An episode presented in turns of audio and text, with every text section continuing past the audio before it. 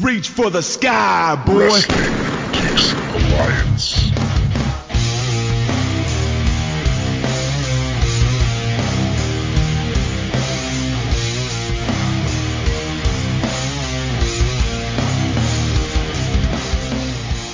Hello, everyone out there. This is another episode of Wrestling Geeks Alliance. Uh, we got a lot of things to answer for you guys. Has Jey Uso quit the wrestling industry? Who peed in Karrion Kross's Cheerios? Or whoever that he peed in off? And should he have let Scarlett do it in the first place?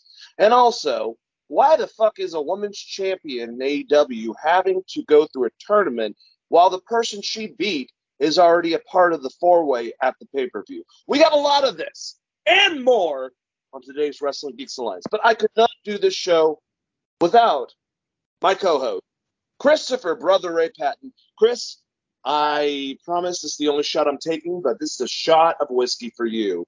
How are you doing, sir? Thank you, sir.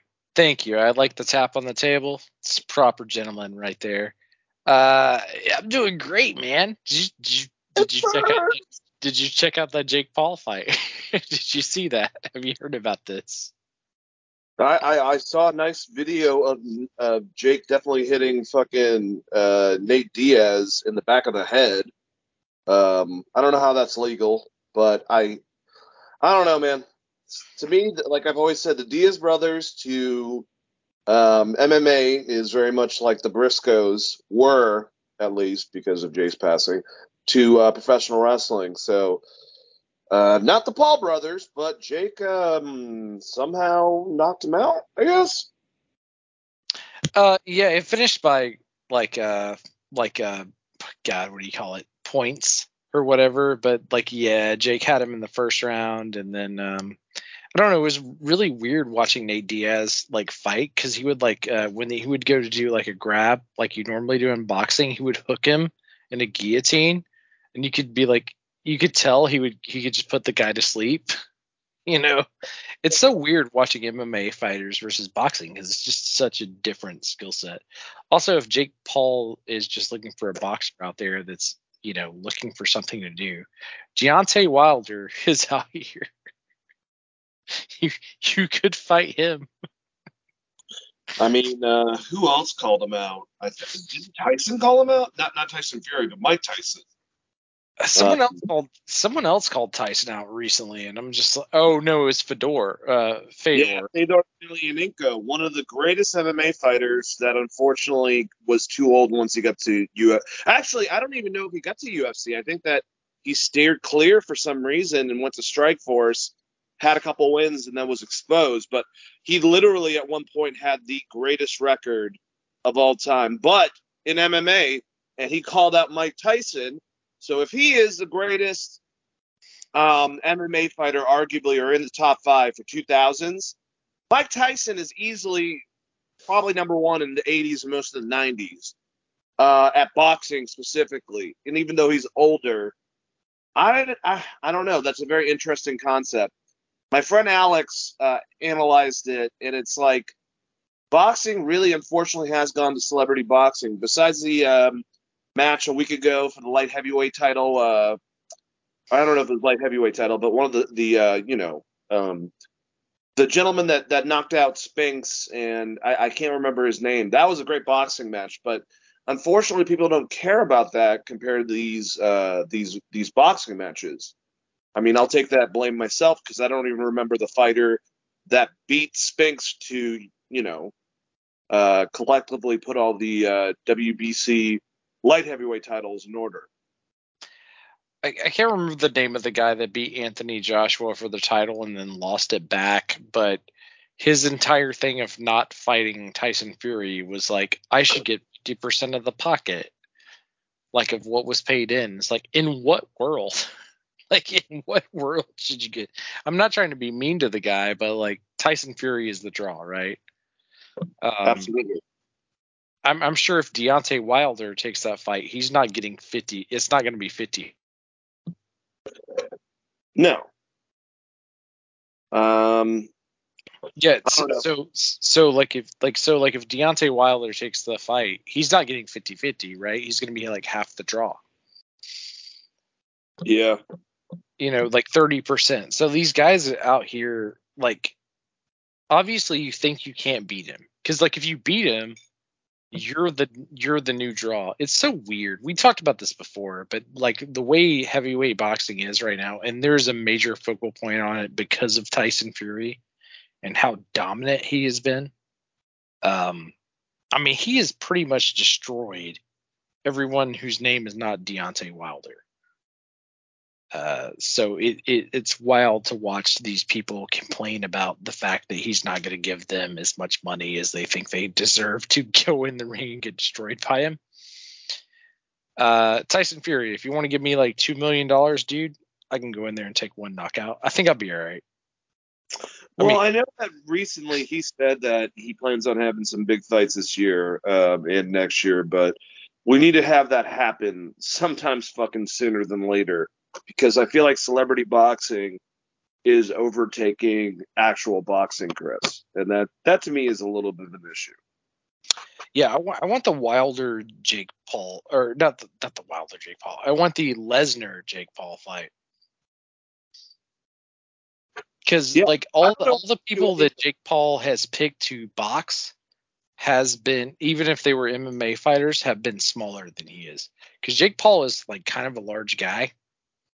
So Yep. like Nate Diaz is is way smaller than Jake Paul. You know, Yep. Go in there against Brock Lesnar and see what happens. I bet I bet the result will be different because like size makes a lot of difference, especially reach in boxing. Um, yeah, I don't know. It, it's it's weird. You're you're boxing people whose arts aren't boxing, and uh, Nate Diaz kind of made fun of that by like like I said, putting him in guillotine chokes and stuff, and like making he's like if I could shoot on this guy, he'd be so done. Kind of comments, but he also got rocked in the first round and almost knocked out or knocked down and almost not completely out. But it's Nate Diaz, so there's nothing up there anyways. At this point, he's just crazy. so it's kind of a hard. Uh, it was a weird fight. I don't know. I, I'm done with celebrity boxing. Give us another Fury Wilder match because that was a good 12 round actual fight. Give me a 12 round actual fight. Yeah, um, and uh, that's not happening because Logan Paul's taking some time off from WWE to fight Bellator fighter uh, Dillon Danis in the ring. So uh, we're getting uh, Logan instead of Jake this time. Once again, another formidable, formidable uh, MMA fighter uh, doing boxing. So I'm sure. I understand why people think a lot of this is a work. Um, I think it's more strategy, like you said, where they target MMA fighters um, who can't go on to do certain things that would destroy a person and lose mainly because of strikes. Then again, even though he lost, this is the same kid who went with Mayweather all the way to the end and got some strikes on him. Even though Mayweather is obviously, you know, a bit, I guess, out of his prime, or maybe it was worked. I don't fucking know anymore. It's hard to be a wrestling fan with some of these celebrity boxing matches, Chris. Yeah, I mean Mayweather drags a good fight out of everybody. He did it with Conor McGregor to the point where he knocked Conor McGregor out, held him up until they finished the round. Like Conor, it, like Floyd wants to put on a good show. He's getting paid like 120, 140 million dollars a fight. It's ridiculous. Uh, and then when they went back, like him and Conor are toasting and shit in the plane. Like, yeah, it's a little bit of a work, especially with these high profile matches. The the only match that's not a work is Wilder versus Fury, because those guys try to punch each other's heads off. so um, it gets even weirder with this Endeavor stuff. So like the uh, the fight you're talking about is that under the Endeavor uh, umbrella? Because if you're WWE, why would you like you just have Logan Paul win, right? Yeah. WWE's hot right now. It's actually doing better in a lot of places than. I mean, obviously they don't have pay per view buys, but it's doing higher ratings than UFC. Yeah. So you just you you you would just assume either the guy's going to throw the fight or Logan Paul's going to choke this dude out, like or, or they're putting him against a scrub basically. Uh, so it gets weird, and we kind of talked about this when uh, WWE first bought, well, or got bought, I should say, and merged into UFC. It's like, well, it's always kind of been a work, but now it's very open that it's a work, right? And boxing is all like also boxing fans out there get mad at me if you want, like you you do get the the some sometimes you do get the great fights like the the Wilder versus Fury fights or whatever, but there is a lot of just like we know this guy is going to demolish this dude and we need to pop a rating. So Well, that's the weird thing about boxing is I was saying it earlier, and I was pronouncing the champion or the ex-champion's name wrong. But you know, I talked to working with different warehouses variously and being a uh, shipping person.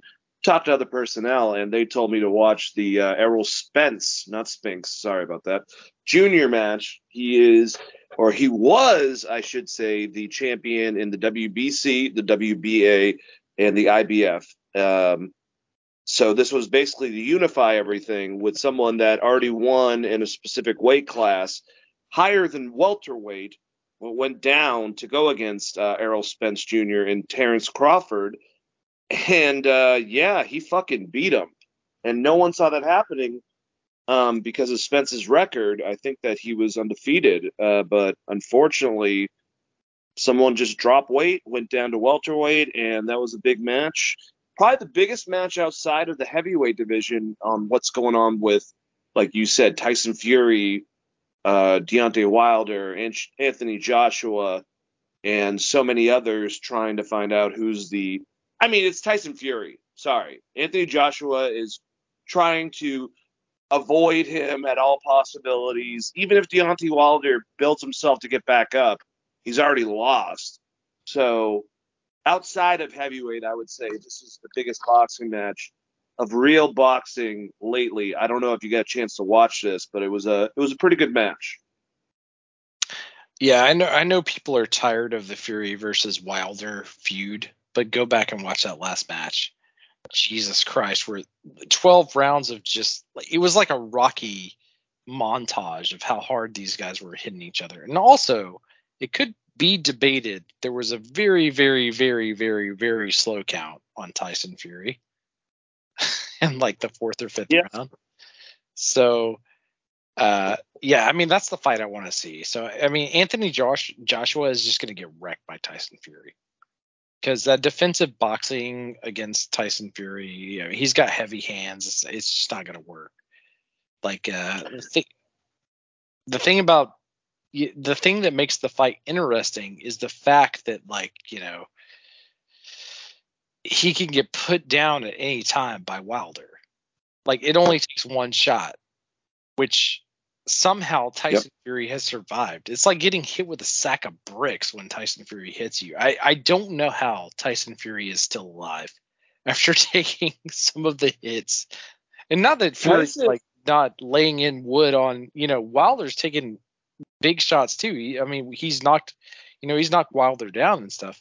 But at the same time, like it, it, it is like they have shown how hard Wilder hits. I don't know how Tyson Fury is still the same person after that last fight because Jesus. You know, I mean, Tyson reminds me a lot of uh, Muhammad Ali um, for taking punishment in order to break down the other person, figure out their strategy, and come back and, you know, and that's the thing. It's like it involves you being able to take hits from someone that has dynamite in his hands, like Wilder, um, to like a Tyson, Mike Tyson level concept.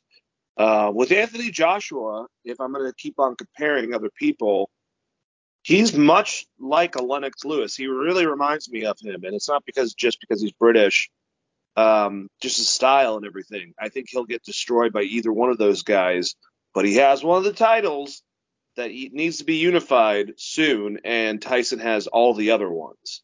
So it's I mean, Anthony already lost the title to someone, and I can't remember the gentleman's name, the larger set um, uh, Latinx member that fought him that wants like equal pay to go Yeah, against he- Wilder, I think. Yeah. Kind of ridiculous because he lost his next match, I believe, to Anthony to get the title back. So, um, I don't know. The heavyweight division's crazy right now. We don't have the any, any um, amazing, you know, Eastern European uh, fighters like we're used to with the brothers. So it will be uh, interesting going forward. But at least the welterweight division has, uh, you know, had some excitement, and whether or not people like it, we have some celebrity boxing for the future. And still can't believe that all the shit talk, and I love Nate Diaz. Yeah, he could have ended him in an MMA match, but he chose to go against Jake Paul in a boxing match and lost. So Yeah, I mean, it's also smart on boxing though, because the idea is you're eventually going to build hatred for people that aren't Jake Paul fans against Jake Paul, and then the fans that are Jake Paul fans will tune in to get both. But uh, he's got to get knocked out by somebody, right? Like, what's what's Oscar De La Hoya doing? I feel like Oscar De La Hoya could knock out.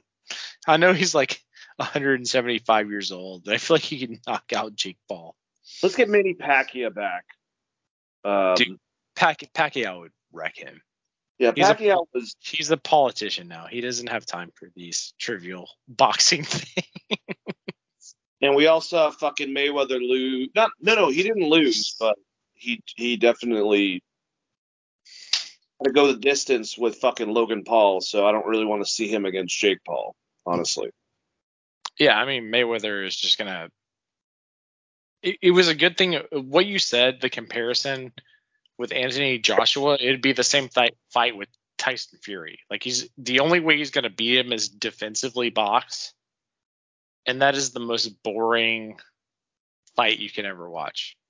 Like Yeah. point boxing, like Olympic boxing, that is so boring. It would be like, even though I love GSP, when GSP went against Tom Hardy for the belt uh, in MMA, and it was just basically grappling the whole entire time. Um, but that's that's the different uh, levels of uh, boxing. One more celebrity match that we got. And we have locations and everything. Like it's going to be on the island and all this craziness. Um, Elon Musk, Mark Zuckerberg is happening, Chris. All money is going apparently to charity. Um, but one camp, I think I saw a picture, and I could be wrong, with Elon Musk training with Tyson, while it looked like GSP was training with Mark Zuckerberg. Um, I don't know if this is an MMA match. Obviously, Zuck, even though I think he's uh, well, something that rhymes with Zuck and begins with a C. Um, he's very gifted in martial arts, at least from what he says. So I gotta believe him. Um, Elon doesn't have that same, but he's bigger. Uh, I don't really want to watch this, but it's also going to be like Crash TV. That I feel like uh, the inner Vince Russo will come in, and I'll have to. I was gonna say so book it. Hey, bro, this is what you have happen, bro. Got Elon going down in the first round, bro. He gets back up, bro. No, fuck that. You gotta, Give- you gotta climb up the pole to grab the social media briefcase, bro. I want I want a hat. Um, it doesn't have to be red with uh, white lettering, but I want make wrestling better again, and then on the back it says without Russo. So Oy. Yeah, I, I so we we should probably talk about this after we get through get through. Did, did we talk about it last week? Because I just want to say that Vince Russo is so full of shit that that's why his eyes were brown.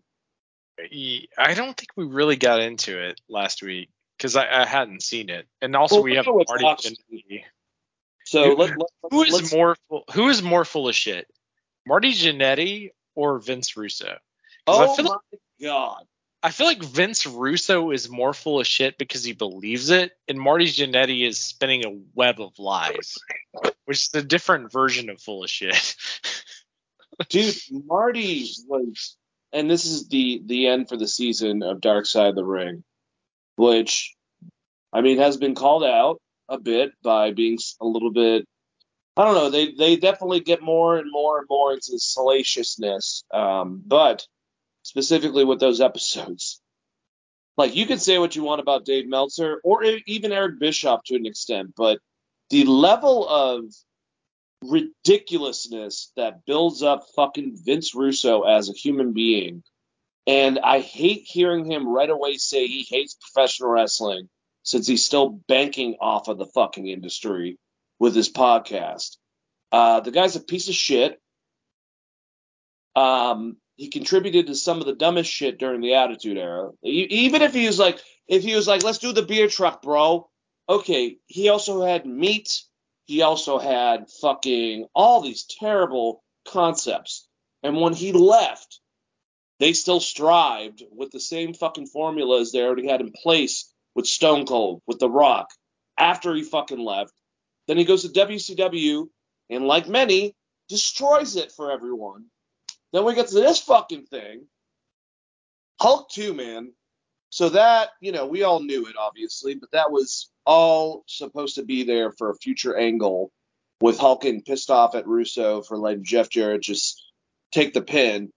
Uh, I'm announced the Hulk Hogan, who honestly is an egomaniac. Um, even if you don't want to agree with Russo, it's it. Even though it's Hulk Hogan, it's still like, dude, go fuck yourself. Just drop the whatever. But Booker T then beats Jeff Jarrett after Russo berates Hulk Hogan uh, on air and gets the fucking company sued. Who honestly, we can all blame stuff on Time Warner, but uh, look at the product and how it was when they took over, and look how Vince Russo sent so much bullshit their way. Uh, yeah, single-handedly. I know that Eric had contributed, but really, was Vince Russo the fucking stake in the coffin of WCW? Nah, not the stake in the coffin, but definitely definitely a catalyst for it. I mean, like if you're looking at it financially uh, as a company that you want to already get rid of, if you're Time Warner, because they didn't want to have wrestling on the product to begin with, right? You're already in kind of a weird spot. And then he does that, and he gets sued by Hogan for. I think they settled out of court. Hogan, it was like in the million to two million dollar range and they also had like almost 300 people on that roster. And this is the same problem AEW is doing. Like, stop signing dudes if you're not going to use them. I guess it's different because they're independently owned. So, I mean, they can do whatever they want with their money. But like, there was like, you know, Hacksaw Jim Duggan was still under contract when WWE went out of business. It's like that kind of stuff. It's like, how do you justify Hacksaw for like two hundred fifty thousand dollars a year. And I'm not taking anything away from Hacksaw, but it's nineteen ninety nine. You know, like 2000, 2001. Um, man, what a weird, weird, weird thing. And I actually I lean more towards the Meltzer side. Is like whose story you're going to believe. They're both pathological liars about what was going on at the time, and I can't. I kind of lean on that honestly, because uh, they've both changed their stories of what was happening, what was like supposed to happen in that finish. Um, the the thing I would really want to hear because we didn't get a recent interview of would be like Hogan like it would be like if Hogan just straight came out and says like, "Nah, I wasn't gonna do that. I said I would do this." Or whatever, and then they just booked this fucked up thing. That that's the one we actually need to hear is the Hogan side of story because like they all make Hogan, even though Hogan's not the back. Like Bischoff tries to twist it as like Hogan said he wasn't going to do it, and we agreed upon it. He tries to make Hogan like a hero character, and Russo buries him. So what is the in between? Because I feel like Hogan probably would have just dropped the belt, you know, at this point because he's headed out in like a year, anyways, and he's he's broken down. NWO sucks. The company's in the toilet. Uh, maybe Hogan was just like, "Yo, give me a million dollars, I'll drop the belt," and then they got sued for like two, three million. I don't know. Here's an idea don't put your fucking belt on Hogan for, you know, almost seven years. Yeah, he was definitely the attraction. So he and I mean it all goes back to that stupid concept of uh, you know, um, their creative booking over there for allowing the stars to be in control of it uh, when it comes down to certain things. And I mean, that was all set up by Bischoff. So I don't know. Very weird concept. Very weird uh, episode. Uh, like I said, fuck with Vince Russo. Uh, mainly, that's that's really what I have to say. Mainly because, like I said, he keeps on taking shots at the industry that he still makes money off of.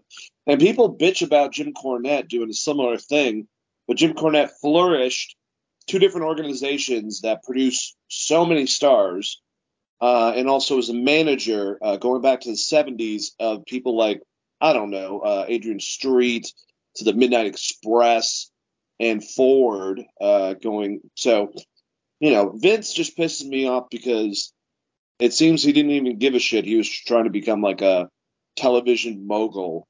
Uh, doesn't matter the industry. So, yeah, that's all I had to say about that. Do you want to talk about uh, Marty though? That's some crazy I mean, shit. I mean, fucking Vince Russo gave us Brawl for All in 20 like 2001 WCW. That's all and you also, need. Choppy Peepees Choppy choppy and everything you've ever thought about LOL TNA, he was involved in. I just watched a clip last night because uh, we have this Texas Chainsaw Massacre death match, and I was trying to find the clip of AJ Styles chasing around Disco Inferno with a chainsaw, which I did find. This does exist on NWA What? TNA. Yes. Uh, do you know what happens when AJ chases him with a chainsaw? Uh, no, I, I have no idea. Did he finally catch up to Glenn and we're dealing with a fucking robot right now? No, they have a normal match, interference, AJ loses. Jesus. Wait, wait. AJ lost to fucking Disco? Yes. AJ shows up in a locker room of Disco's goons with a chainsaw, threatens to kill all of them with a chainsaw, agrees to a singles match, puts the chainsaw down, and has like a normal singles match, and everyone interferes, and AJ loses. Look, I think Glenn is actually a really good worker, has always been. I don't think that's ever been his problem, but this really pisses me off with the level of ego he has still to this day. If he beat AJ Styles when AJ came at it with all of him and his fucking Guido goons, I'm I'm, I'm assuming. Look, I'm Italian, so I can say that. Um, and uh, he beat AJ Styles? No, fuck that. That's stupid. Yeah, it was. Uh, so this was a weird time period where you know Jeff Jarrett was on his own, and Russo was part of this crew because it was before they got signed to Spike. So we're still talking about weekly pay per views. I will send you the clip. It is literally AJ Styles busting into a locker room with like five, six people with a chainsaw and like, Gilbert Gilbertti, let's have a match, and like swinging the chainsaw pe- at people, and then they just have a normal ass match, and you're like, fuck. Did he have no blades like a fucking haunted house? No, it's it's literally he kicks in like he he uh young bucks the door, uh runs into the room, gets hit with no, I'm kidding. I was gonna make a still joke. Right. It's like, here's AJ. Yeah, so he pops in with a chainsaw and he's please don't cut us and then they set up a singles match and AJ apparently is the dumbest baby face of all time after almost killing all these people with a chainsaw. That he's like, yes, I will totally agree to a normal singles match, and he loses, dude, because LOL TNA, and it's it's uh as soon as I saw Texas Chainsaw Death Massacre match, I was like, LOL TNA. Please do not let like if Russo is somewhere back there, make sure he's shipped off on an island, and also don't let Jarrett do stuff. No shit. It's- I mean, it's- let Jarrett let Jarrett wrestle, but like, don't let him be in charge of doing stuff. we need a casket match for Russo, and then he loses by being in a casket, and we forgot about him. Anyways, uh, Marty Jannetty, uh, very uh, interesting individual. Oh my God, Chris, when you saw his leg, like I almost drew up, honestly. That's a guy that needs help. He probably they should actually have started like a, a GoFundMe or something. He needs surgery on that thing. He has you could tell there's so much like just like water or fluid pressure against his ankle and stuff. That's like really terrible that Marty is in that situation. Not that Marty is the best person of all time, but like if you enjoyed the Rockers, maybe throw like 20 bucks to get his ankle fixed cuz Jesus Christ, that would it looked terrible. I don't know. He went off the deep end more than fucking Ultimate Warrior, it seems like at one point, just posting weird shit online. Also having to do with the murder that he may or may have not committed still, uh, based on people that know him. But here's the thing Marty is unfortunately a pathological liar, so you don't really know what he's talking about is real or not. Apparently, he met Elvis. Apparently, he was friends with Donald Trump. All these fucking stories. Um, but I will say one thing that should be noted is that regardless of what happened eventually between Shawn and Marty, there's two things from that relationship people should realize. As much as Jose Lothario was you know, a a uh, a teacher to Shawn. I think Marty, specifically for that style, was ahead of his time. Um, very much like Lanny Poffo and many other wrestlers of that that era. And he probably helped Shawn as far as becoming who he was in the ring, more so than most wrestlers. I'm sure it was working with people like Curt Hennig and and the Hart Foundation, so working with Bret as a tag team. But I think Marty helped him along the way. Um, but also, I love seeing that Shawn, and I was so excited being a fan still at that point and seeing this. Shawn, you know, uh, communicated with him, worked everything out. Marty still to this day considers Shawn a friend and, and said that they communicate all the time, which, if that's the case, I, I don't want WWE to be at fault for this because Marty fucked up so many damn times, but maybe they can throw him some help, like you were saying. Who knows? But either way, Shawn Michaels went out of his way to try to help mend their relationship. Um, he he baptized him, you know, and then got him back on television. And I was so excited as a kid and didn't know where what the, what the fuck happened when Marty came back and he looked great in the ring and him and Shawn had a tag match. And I really think that Shawn wanted to do something with Marty going forward. And then the next fucking week, he gets arrested for some stupid bullshit. Just like when I saw him pop in WCW, I was like, this is a good counter to Shawn for WCW because Shawn's gone and this is his partner and he was having awesome matches and then like two weeks later he gets arrested for something that proceeds to get him fucking you know kicked out of WCW. It's like unfortunately he got in his way so much, Chris, that he kind of fucked up his own career. And I, I really, I, I unfortunately want to say that it's no one's fault besides Marty. I mean, he just kind of get fucked on the whole tag team situation and what they were going to do with him Al going Snow forward. was the best person in this documentary, by the way, being honest about. it. Uh, yeah, yeah, I would agree with that.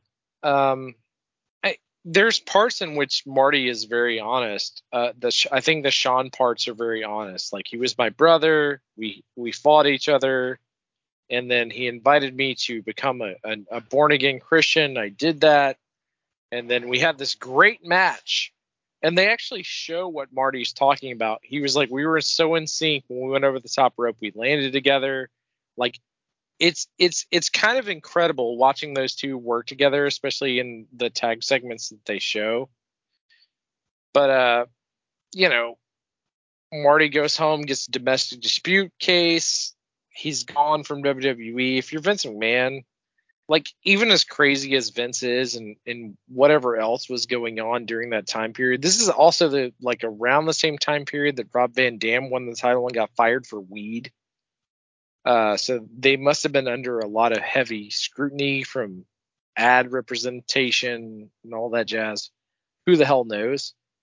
Um, man, it's it's like it's it's really really sad uh, to to see an Atlanta legend, or Columbus, Georgia legend, I guess I should say, Marty Jannetty, like suffer through the career path he he chose. Now that being said, like he wasn't on WCW a lot, but he was one of those people that were in that 330 people roster where he was just getting paid to do like a match every like four months. So that probably didn't help.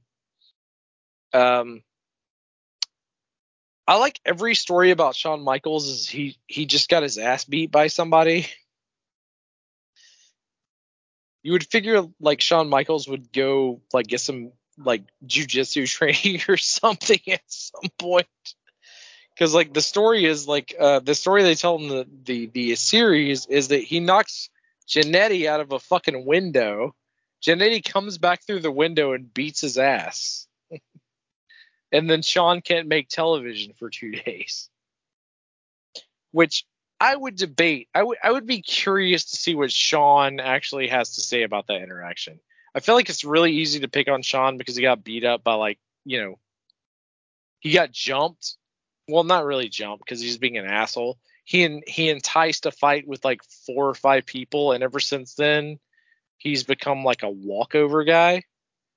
And uh, I don't know, Marty Jannetty and Shawn's about the same size, so I, I, I doubt that it was uh, whatever the story is. And, and a lot of these stories are like there's Marty's version of the story, and there's people that are were kind of around Marty. And the only person they have really there was like Pat Tanaka, who would have been hanging out with him at the time and kind of know what it really was. I mean, I Al Snow trained underneath him and learn a lot from Marty. I get that, but he just heard those stories like third hand, fourth hand. Um, whereas like in previous episodes with like Matt Borne, you're like, oh no, we yeah, I definitely rode in the car with this guy. He's fucking crazy. You know what I mean? So this one's like kind of more mystical.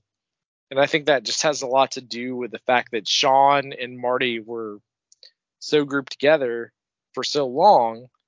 And uh, Shawn actually has like they, they showed at the very end of the episode. He's like, imagine spending seven years with someone. You're eventually gonna have a fight. And he kind of just lays it out like that. He doesn't talk about what happens. He just says that. He's like, seven years with someone, you're eventually going to have a fight. For seven years, we are the best tag team on the planet, which I disagree with because, like, the Steiner brothers were out there. fuck out. Fuck out of here. um, WCW. Uh, but I, I get what they're also Midnight Express, Rock and Roll Express. But I get what you're saying. The Brainbusters, the, the British Bulldogs. Um, but yeah, I, I, get what I get what Shawn was saying. He's like, yeah, eventually you're gonna have an argument that leads to a fight or whatever. But like the the most truth that came from the episode was actually like his. I can only call her a waifu from St. Louis, I guess. I, I know the negatory term to call her is a wrestling girlfriend that is one town is a rat, but she's, she's rat. like she waifued this guy through a lot. you know, at some point, you're more than a rat if you, you know, if a guy's almost dying of a drug overdose on your carpet, and you save his life. I think you you elevate from rat to maybe like hamster. I don't I don't know I don't know how that. but you know what I'm saying, and she she she honestly seemed to be the best person. Like she didn't like Shawn. She was like, "Fuck Shawn." basically. And I get like that. Gremlin.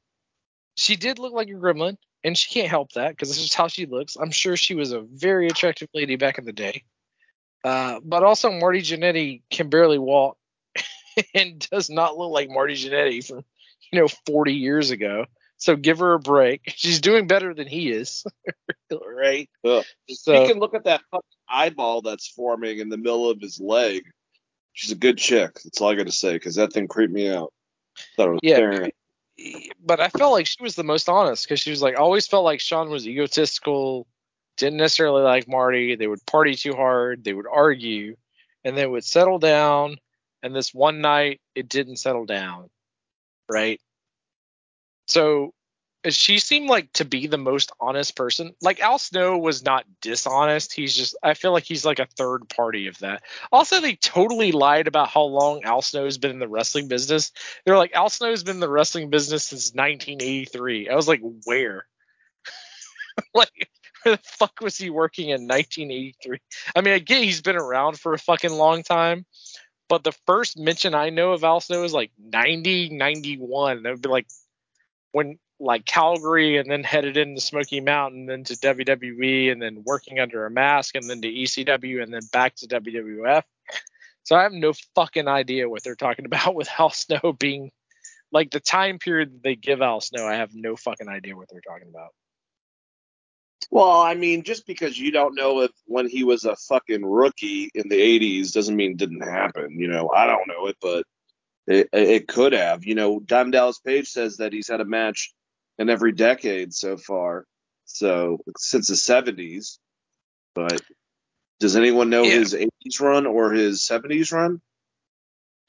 the way the way that Snow put it is that he was working around the same time that Shawn and Marty were working, uh, which would i- i- it's impossible. So it's right, It's- I'm gonna I'm gonna I'm gonna Google this. Just find out real quick. Google it up. 'cause I'm telling you, there's no fucking way. Uh, his debut was actually in '82, March 13th, 1982. Remember, Rey Mysterio's been going around since '89, but We're at an 82. probably nowhere. Probably around the territories and shit where you wouldn't see him. He didn't get any type of fame until he was a jobber in the '90s. All right, I'm gonna go Wikipedia this and say his debut is against Terry Funk, in Tulsa, in '78.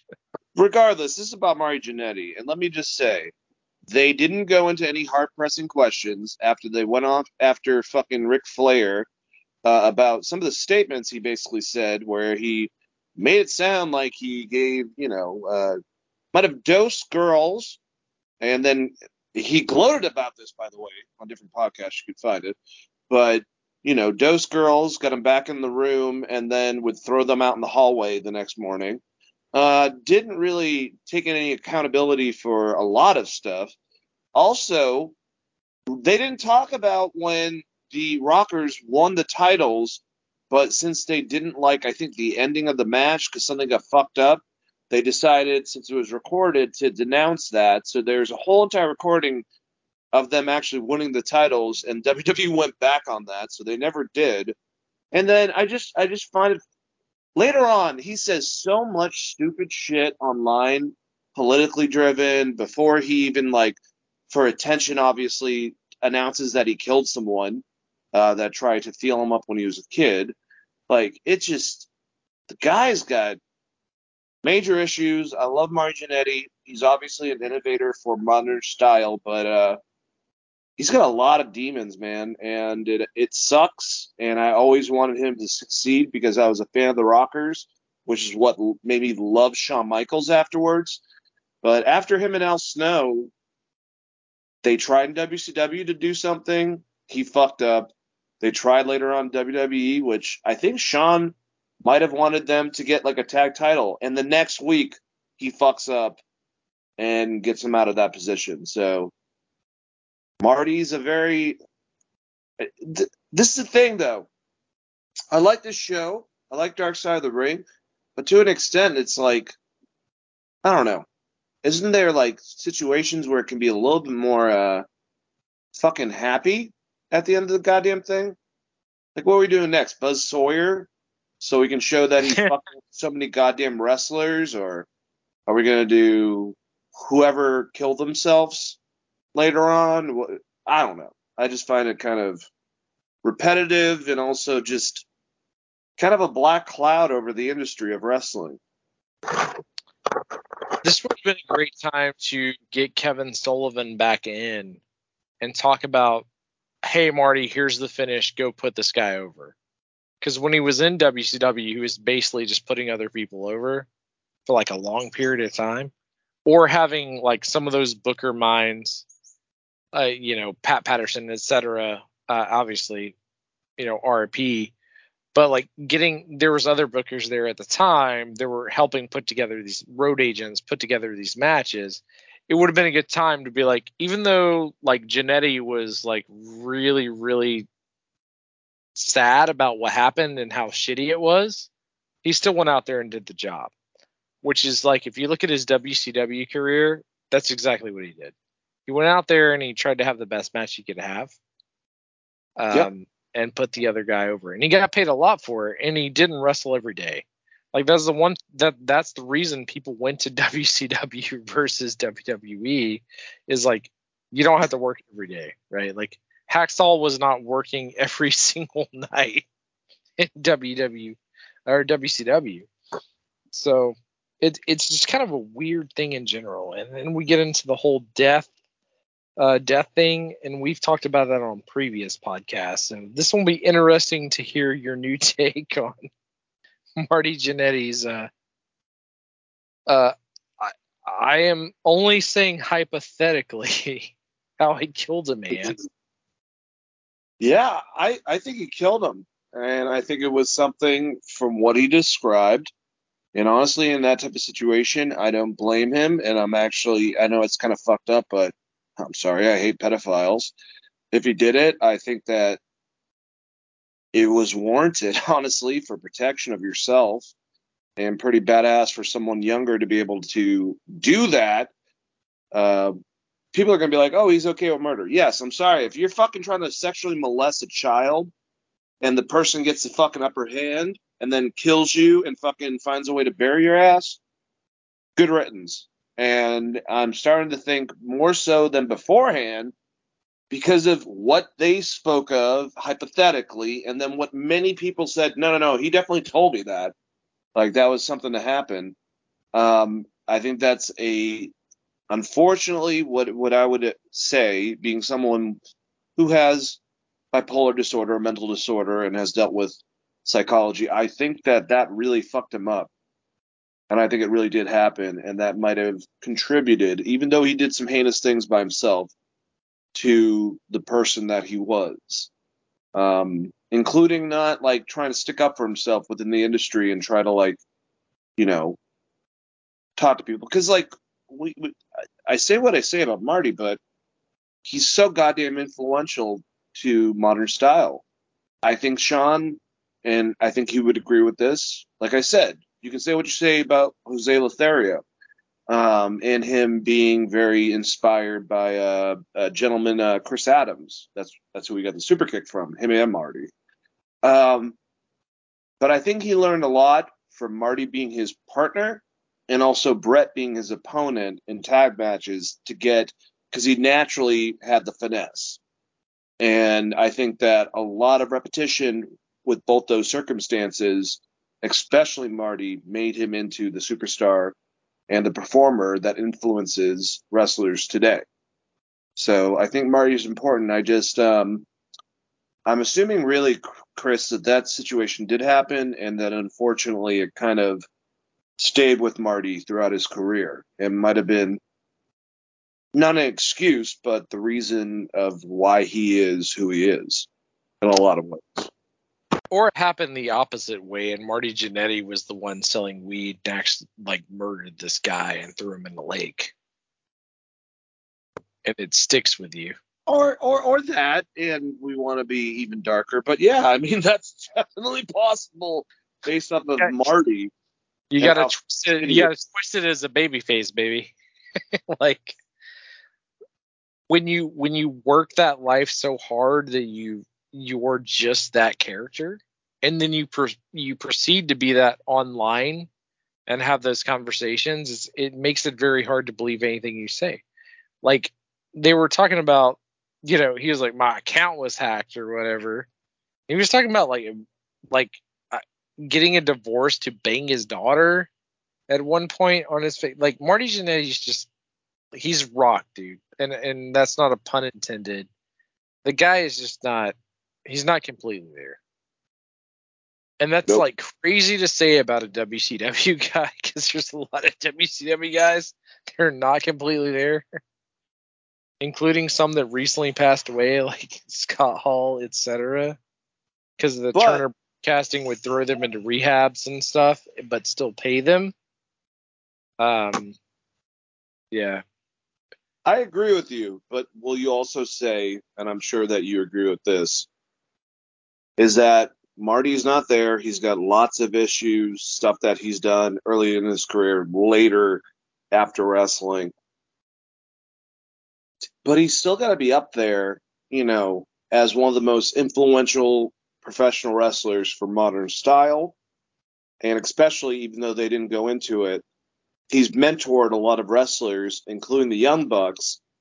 Um, you know, so he's and that's another thing. It's like I kind of wish they went into that type of shit. I really wish that they kind of showed that, but they didn't. Um, I, I I just feel like I hate the term Jannetty because you got to realize, like, if we call people, uh, you know, um, Robert Gibson, if that was the concept, Robert and Ricky worked off each other, but I don't think Ricky learned a lot from Robert. And I'm not trying to like talk shit about Robert. He was the greatest hot tag in the industry. But like the not the star star like Shawn was to Marty. But I feel like Marty really shaped one of the greatest wrestlers of all time and helped him get in tune for the 90s, you know, going forward. And people might not realize that he was that you know, at that level, being able to move like he did, doing some of the stuff that he did to influence Shawn, and then later, you know, influence and also help mold the Young Bucks.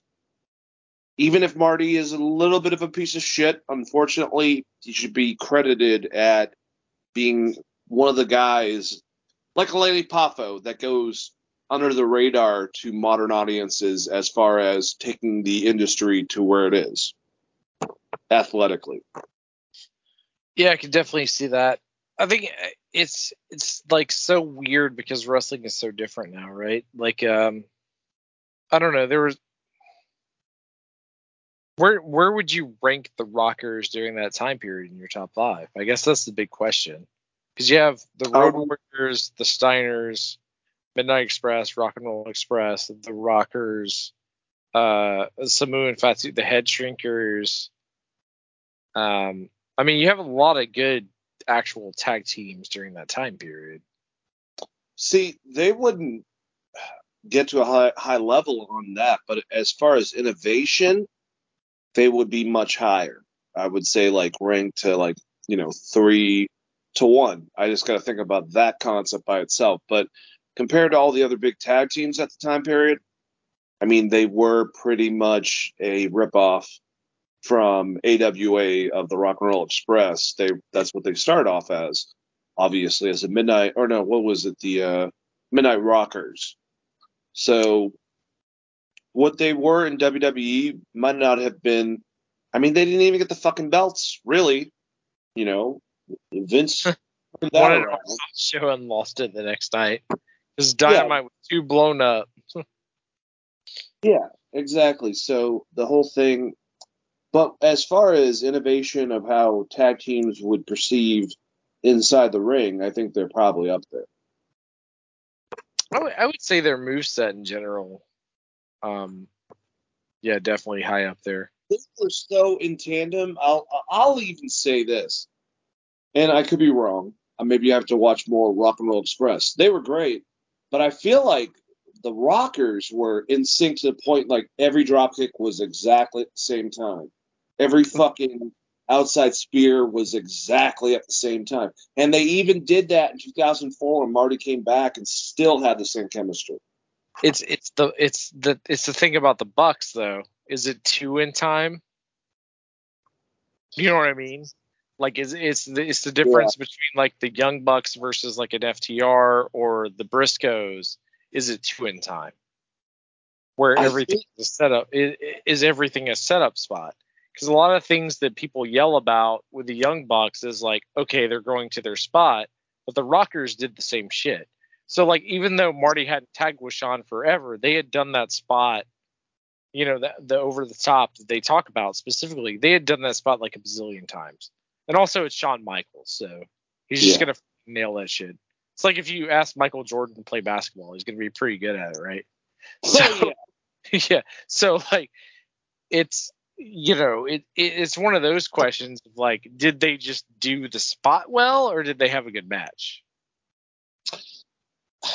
The only way I can say this, and honestly, they probably worked on stuff constantly. I'm not saying that. Sometimes, and I think the Young Bucks are incredible. Sometimes it comes off a little bit too sequenced, not as snug.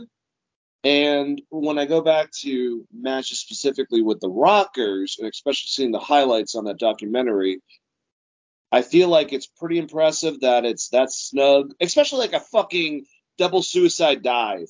They hit exactly at the same fucking time. That's hard to do. That that that's natural chemistry. And yes, obviously they had something they went back to.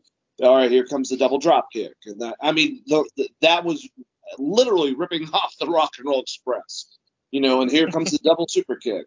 Uh, but I feel like there was just it, it, it, it, I don't know.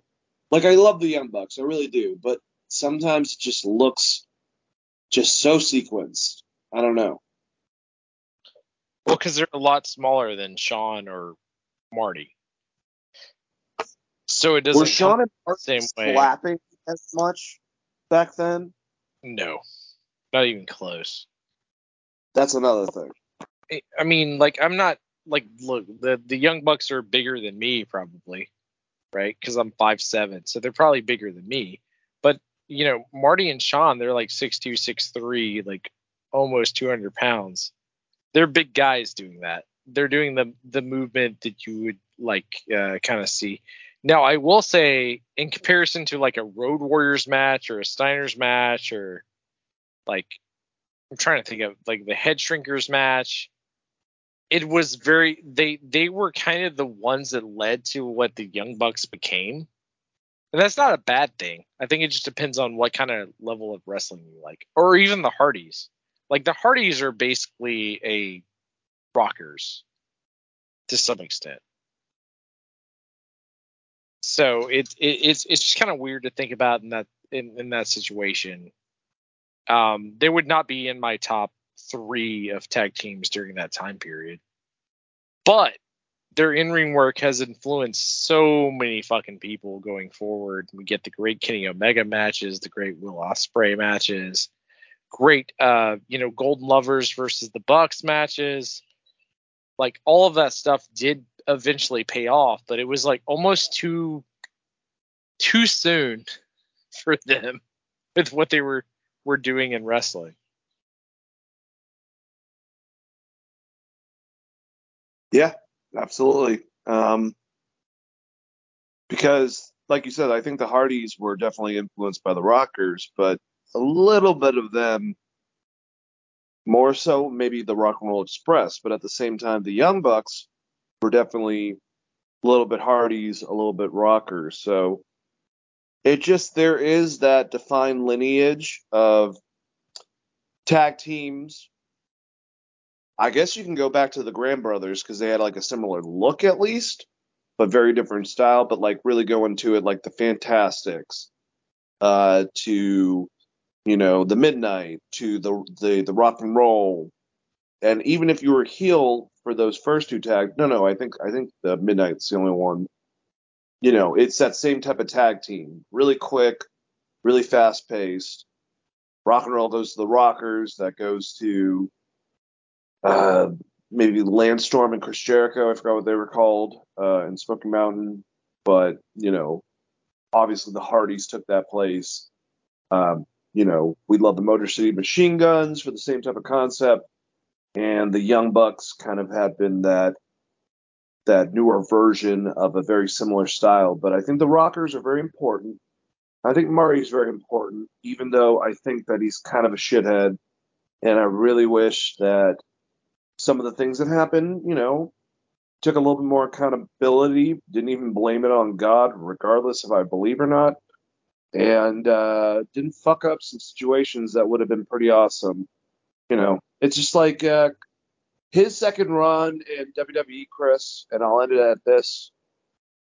You know, if him and Shawn really started something up that night and Marty didn't get in trouble the next week, it's like how I feel about if Curt Hennig didn't get into a stupid wrestling match with Brock Lesnar on the plane ride from hell. And after he was in the last four between Kurt Angle, Stone Cold, and The Rock in the ring, or no, Triple H, I should say, for Royal Rumble, um, what we would have seen with Curt Hennig going forward.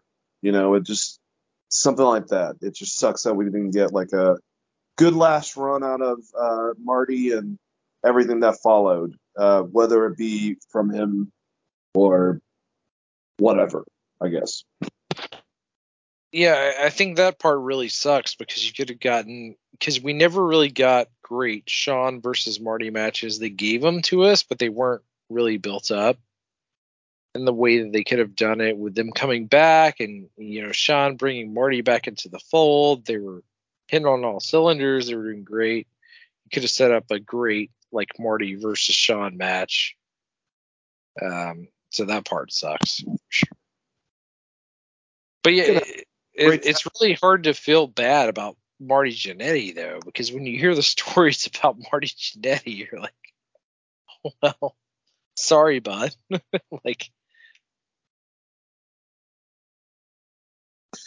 Yeah, unfortunately, that's how it uh, it really comes off.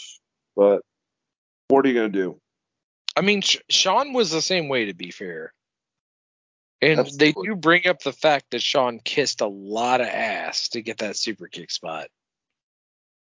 In fact, I think they actually say goes in ass at one point with Vince McMahon or uh, the um, Marty Jannetty's long-term girlfriend. She doesn't say kiss ass. She says like kind of goes in or up ass with Vince, which I thought was very peculiar because they go into the rest of like, well, Shawn was like negotiating in the back end and we're being very nice about it. She was not very nice about it. And that's been a rumor for a very, very, very, very long time about how Shawn got so over. Um, so take take that for what you will. I, I mean, I wasn't fucking there. I don't know what Vince likes and doesn't like sexually, but uh, yeah, they definitely talked about it.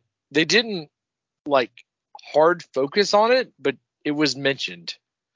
Of like, yeah, Vince was Shawn's little friend, basically, or lover. I don't I don't know how to put it appropriately. How would you put this appropriately, Dane? Well, I would just put it. Um, remember that thing that Shawn was pantomiming um, when he was part of DX? Oh, he's a, the the blowjob. Who knows? I love Shawn, so whatever he had to do to be the heartbreak. Shawn, bitch. Shawn's gonna sue WWE for this his. is- this is all a joke from us. Just, uh, but I mean, I'm just saying. Anyways, but um, it is a joke, but at the same time, this is these are rumors that have been like even going back to Wrestling Observer in the '90s. These rumors that have been floating around for forever. So, look, if you're mad at us, sorry. like, this is shit that has been around for forever. And obviously, someone felt strongly enough to talk about it on Dark Side of the Ring, even though it was not one of the wrestlers, because everyone's scared of Shawn so they're not actually to say anything. Um, because God forbid Marty Jannetty's uh, wrestling career get daggered by Shawn Michaels at this point. Guy can't even fucking walk. Like, you know, just go come like come straight clean with the truth of whatever you feel about the person. yeah, no kidding. If your leg's hanging on by a thread, this would be the time to be like, fuck Shawn Michaels. You know? Throw him under the bus. If you gotta, all right. Well, let's go over some injuries, unfortunately, within the industry itself. Um, we have Sami Zayn since Kevin Owens is out um, on injury. Uh, a lot of people noted during his beatdown with JD McDonagh the the size of his elbow, which is actually something real and the reason why he's taken out of that main event. Uh, he has a bursa sac infection, so they have been working with draining that. Um, and Owens has obviously a broken rib, which is the reason why he's been out. So I'm hoping that they can get over this hump. Um, that's not so bad, and they can kind of like just keep on going without Sami wrestling or Kevin. So they don't have to, you know, relinquish the titles because that would definitely, I'm assuming, bring some, you know, some some bullshit within uh, the storyline itself. Uh, Roman had a, and no one knows, but it has been, you know, commented on that he had somewhat of an injury following his match with Jey Uso, sustained very much at the beginning of the match. We also know that Sonya Deville is going to be out. She tore her ACL and won't be back for a while, so we don't know exactly what's going on with the tag titles with her and Chelsea Green. Um, I know that Chelsea Green uh, was on Instagram and put out an advertisement for a new tag partner, and Mick Foley um, addressed this and offered his help. So I don't, I don't know if Mick knows exactly how that works, but you know what? Whatever. Love Mick Foley. Um, and uh, unfortunately, also on AEW side, we know that Rey Fenix is definitely banged up and he's been trying to take some time off. We know about Jamie Hayter, obviously, hoping she gets back soon. Got Bryan Danielson, who was supposed to have, at least from what everything's saying, a match at Wembley Stadium against Kenny Omega. Now that match has been changed completely.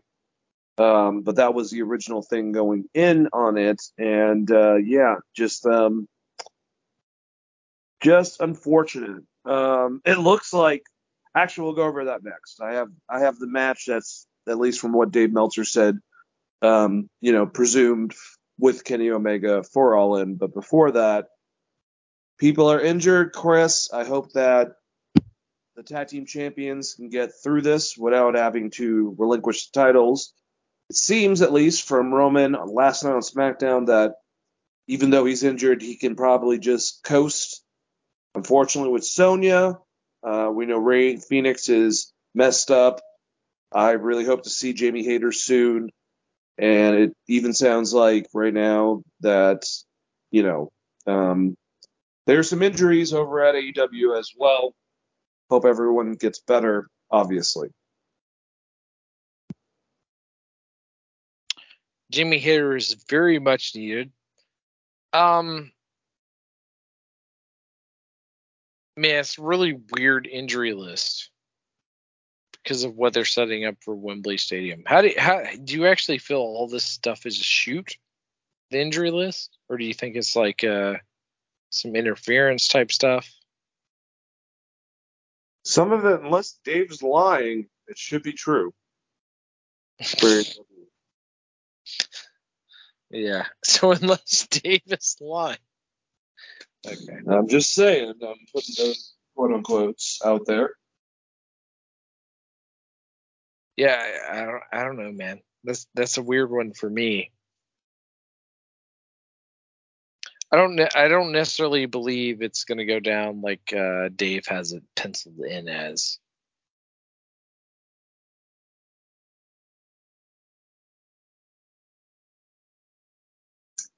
So, you, do you know the match that's described for All In involving Kenny Omega? So it's supposed to be Kenny Omega versus whoever wins the G1, right? Because they had to backtrack on what was going. So I'm assuming it's Will Ospreay again at Wembley.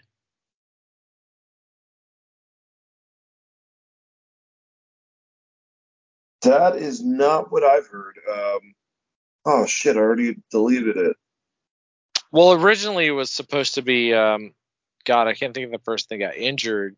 Jesus, why can't I think of the name? We just we just talked about it, but it, it makes Oh, sense to. Pac or uh, no, Bryan Danielson. Yeah, so Pac and Bryan Danielson are both injured, so I thought they were gonna hot shot that Ospreay match.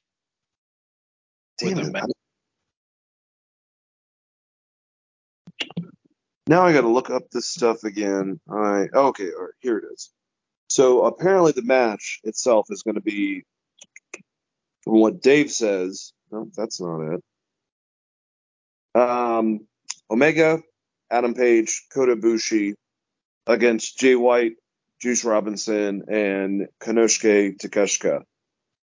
And, and apparently it was supposed to be at two different times Kenny versus Pac, but he got injured, and before that was supposed to be Kenny versus Bryan Danielson for their, I think, rubber match. Um, but obviously Danielson's out for a little while, so. Yeah, I think Will is going to win the tournament before they do this pay per view. So I assumed it was going to be Kenny versus Will. I don't I don't know why they wouldn't do that. I don't know. I guess they're keeping. Uh... Here's the thing: everyone's going to realize, all in and all out are a week away from each other, and we don't know any information about all out, which is on the first weekend of September, Labor Day. Uh, before that, the week before, is this event in Wembley. So. Uh, what you're saying is when Triple H was like, "You beat her in minor leagues, good job." You really Yeah. mean it. you know, I'm not trying to say that, but uh, yeah, kind of. You're you're kind of trying to say it. I mean, like book you know book the fucking matches. You want people to pay. They want people to pay sixty dollars for this thing. At least tell us who's going to be wrestling. So awkward, man. All right, well, uh, because I, I thought they were gonna. I definitely thought they were gonna do. I thought, and I could be wrong because I thought the G1 was gonna finish with, uh and it may have already finished. I, I haven't looked it up this weekend, but I thought Ospreay was gonna be Okada, and then Ospreay would come back and wrestle Omega. Omega would get his win back, and then your your Wrestle Kingdom match would be Ospreay versus Okada, which makes a lot of sense. Also, Gato makes a lot of sense. So I'm assuming it's something of that format with those three wrestlers. you know, this is a good place to put it. I think we talked about it a little bit last week, but if we didn't, or I don't think I talked about this aspect of it, with all the four members of the elite, as far as Adam Page, the Young Bucks, Kenny Omega, re-signing with AEW for a long period of time. We don't know exactly how much time. It's a good thing. Um, you know, if, if we were to compare this, and I think you have to, even though people get mad if you do. Any of those, you know, the tag team of the Young Bucks, Hangman Adam Page, Kenny Omega were to go to WWE, the one I see doing the the best is Kenny Omega. He's got like that Sting, AJ Styles, Ric Flair quality of the guy that has never been to that company. Um, but I feel like there's a very easy chance because of their lack of luster within the tag division, and also since they have a lot of people that someone, if they did try to get a job there, and I think they might still be able to, Adam Page and the Bucks might get lost a little bit in the shuffle. So they have re-signed, and that that is great for AEW. And I have to admit, I don't remember where the fuck I was going with this. So uh, Yeah, I don't. I don't think. The, I don't think the Bucks would get lost in the shuffle. I'd be more worried about Kenny Omega because he's going to get shuffled into the main event picture. So they're not going to put him put him against Roman. He would be put against Well- Seth. Would would uh would the Bucks be happy about the state of the tag division? The same reason FTR decided not to go back to WWE. Would they be like, "Yeah, I'm good" on that aspect? I mean, like if you're making six million dollars a year, it's kind of hard to argue that aspect, right? Well, I'm sure they- when they told I'm sure when they told like Cody to lay down at WrestleMania, he was like, "Yeah, bet boss, I'm making five million dollars." dude, it's crazy that Cody went over there like he did, and now he's arguably the biggest babyface in the industry. It just did he make the good decision? I think he did, and I think honestly the rest of the elite members, to me, made a really good decision themselves. I mean, everyone's wanted to see the Bucks versus the Usos for a long time, so I, they would have done fine. The Usos have had the tag belts for like almost a full year at this point, right? Well, KO and Sami beat them at WrestleMania. Oh yeah, because of the fucking double title shit. Sorry, forgot about Yeah. that. Well, actually, that that goes back into what we were talking about. So KO is out from a broken rib. Obviously, he can heal over that. It's been a couple weeks that he's been off television, but now we have Sami that has to get his fucking elbow. Do you think that they're gonna have to drop the the tag titles at all? Yeah, I don't know. If you're injured for more than 60 days, the titles drop, right? Or 30 days. If you can't defend the titles, the titles drop. I thought that's how it worked in wrestling throughout history. Uh, but apparently not the case. CM Punk, prime example. He's like, I never really lost my title. I was like, bro, you were gone for eight months. You definitely lost the title. Um, yeah, I don't know. It's crazy. All right, do you want to do you want to talk about uh, SummerSlam? You had a pretty damn good WWE pay per view, Chris. It was long, but it was a really good WWE pay per view. They could have shortened up some matches, but it was a good pay per view. So I'm gonna be honest with you, and this might have made it better than some people that kind of waned towards the end, and I completely get it. I actually said fuck it uh, after the women's match and realized the main event was gonna happen, and then watched it the next day uh, because I was exhausted. And even though they didn't have a lot of matches, it went on until midnight, and I'm in my late 30s, so I'll just blame that. Yo, at least WWE's out here giving you the option by putting it on on Saturday, unlike AEW. No shit, man. Sunday is a terrible day.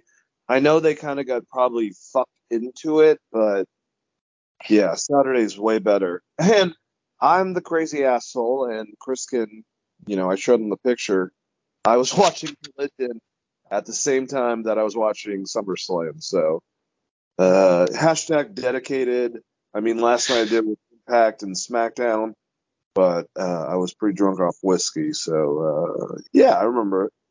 I also, at the same time, we were doing both of those. I said hashtag bad idea. Just watch SummerSlam. Yes, uh, I'll agree with that. Hey, one thing that's cool, really quick, before we go on this pay per view with Impact, uh, they're about to have their a thousandth episode, um, and uh, Team 3D is coming back for a match, so potentially that will lead to something. But Devon and uh, Bubba Ray, Bully Ray, whatever the fuck, at the same time, coming soon. So it's 3D versus Motor City Machine Guns, I'm guessing. I hope it's something good like that. You know, I mean, their champion is Alex Shelley, um, X Division champion, no longer um, Chris Sabin because uh, what's his name? Lio Rush beat him. But yeah, that would be pretty cool if that was the case. But I hope, I just hope this is not a ploy for Bully Ray to become a bigger heel than he already was and he just kills Devon. But they were talking about him busted open, and I was like, yeah, definitely gonna have to fucking watch that, man. Oh, it's interesting. Dude, it's amazing to me that Alex Shelley is still the heavyweight champion. I thought that thing was going to be gone like the next week after he won it. He's beating everyone in his path, man. It's really cool to see. Yeah. If you're an old school fan, it's definitely cool to see. But uh, I mean, it- you know, going back, unless beer money's going to show up, I want to see Motor City Machine Guns versus 3D as a TNA. Should we talk fan. about the uh, two agents added to WWE that I don't understand are agents, Chris? Okay. Bobby Roode, Nick Aldis. Bobby Roode's already under contract, so they just moved him to a different position to pay him the same amount of money. And WWE is about to do a bunch of layoffs because of the en- Endeavor merger, and I think uh, was it Nick Khan had already talked about this with shuffling of positions and stuff.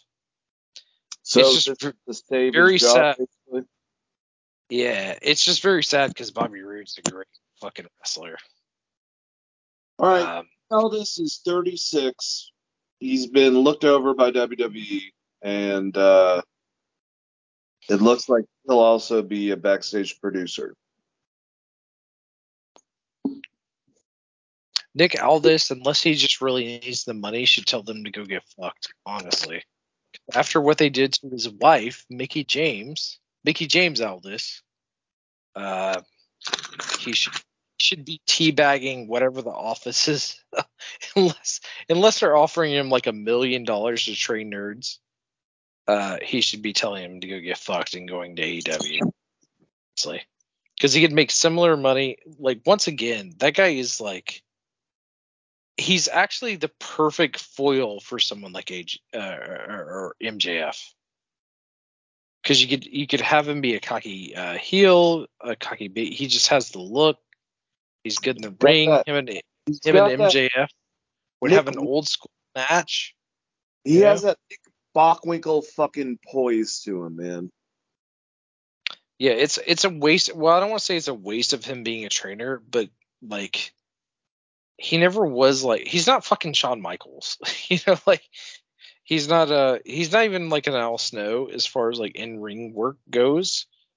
Uh unless he's just gonna straight teach them psychology. Like the thing that makes him great is like how well he carries himself as a person, as a character.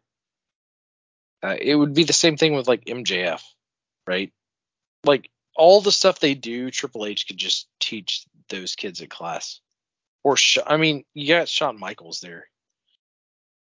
Where's Randy Orton? Randy Orton would do a better job than Nick Aldis at training this stalk around WWE style kind of class. But yeah, I don't know. It it sucks for Nick Aldis because I, I I when you say Nick Aldis, I always thought that he was eventually to make it big because he he consistently got better since the time that he was on American Gladiators up until you know he was a, a TNA champion and an NWA champion and had that great run. I always thought that like eventually, much like AJ Styles, he will make it to the big time. And now he's just gonna be go be a trainer at a company that really kind of shit on his wife and uh yeah whatever. Do you man? Maybe they paid him a lot of money. I don't know. I probably would have a lot. I would definitely have a different reaction to to that scenario that he's getting signed up for. Well, you know, I agree with you completely, but they did, after treating her like shit while she was there, did have Nikki come back, you know, in the uh, Women's Royal Rumble a couple years ago as the champion of Impact, and they announced and everything, even though she won out two seconds. So Yeah, I, was gonna say she lost in like one minute. So all they did was like put over WWE and bury Impact. Uh, yeah, you know, you can. Yeah, I mean, that's pretty much true. But all I gotta say is about Nick is that he's young, he's great on the mic. He is probably, I mean, Chris can agree or disagree, probably the most prolific NWA champion to date since Dan Severn of relevancy. I know, I know that it merged into Impact for a while, so maybe I'm forgetting about Ken Shamrock, maybe AJ or whatever, but like I think of past champions, Nick's been that top guy over a lot of people. And if you want to say Cody, fine, but he beat Nick Aldis at All In and then lost it like six months later on the NWA circuit. So I don't know. I would say Aldis, as far as an NWA champion goes, is probably the most important because he kind of revitalized the brand. Yeah. Um, where if you go to like Eastern Championship Wrestling, like if you want to talk about important moments in like wrestling history, like Shane Douglas is probably the actual biggest champ because he's you know he stomped on the belt that starts ECW. That that's a pretty big deal. I'm just Um, talking about how obviously beforehand the NWA title was that title, you know, that was so highly prestiged as the working man's title. Um, you know, that Ric held, that Harley Race. And I, I, I like I said, I feel like uh, you know, at one point Dan Severn still held that type of concept. And then I don't really know or care what happened to it afterwards. I know TNA got a hold of it. Uh, but Nick Aldis, as far as the modern NWA champion, no one has been on that type of level of uh, prestige or anything like that. You know, I, I, I and he even said, "I'm going to WWE, but uh, you know, uh, NWA owes me money." So he's still pissed off at Billy Corgan. so like with Dan Severn, um, he carried that title into WWE, but he also had like eight billion other titles, so it's kind of hard to decipher at the time. Three other UFC championships. Three. Uh, and they had the easiest thing in the entire world to do, which is like do a Pancrase match between him and Ken Shamrock, and they never did it. And anytime they had a match, they had them actually do wrestling moves. Like Dan Severn's out here trying to do a back body drop and shit. It looked awkward as fuck.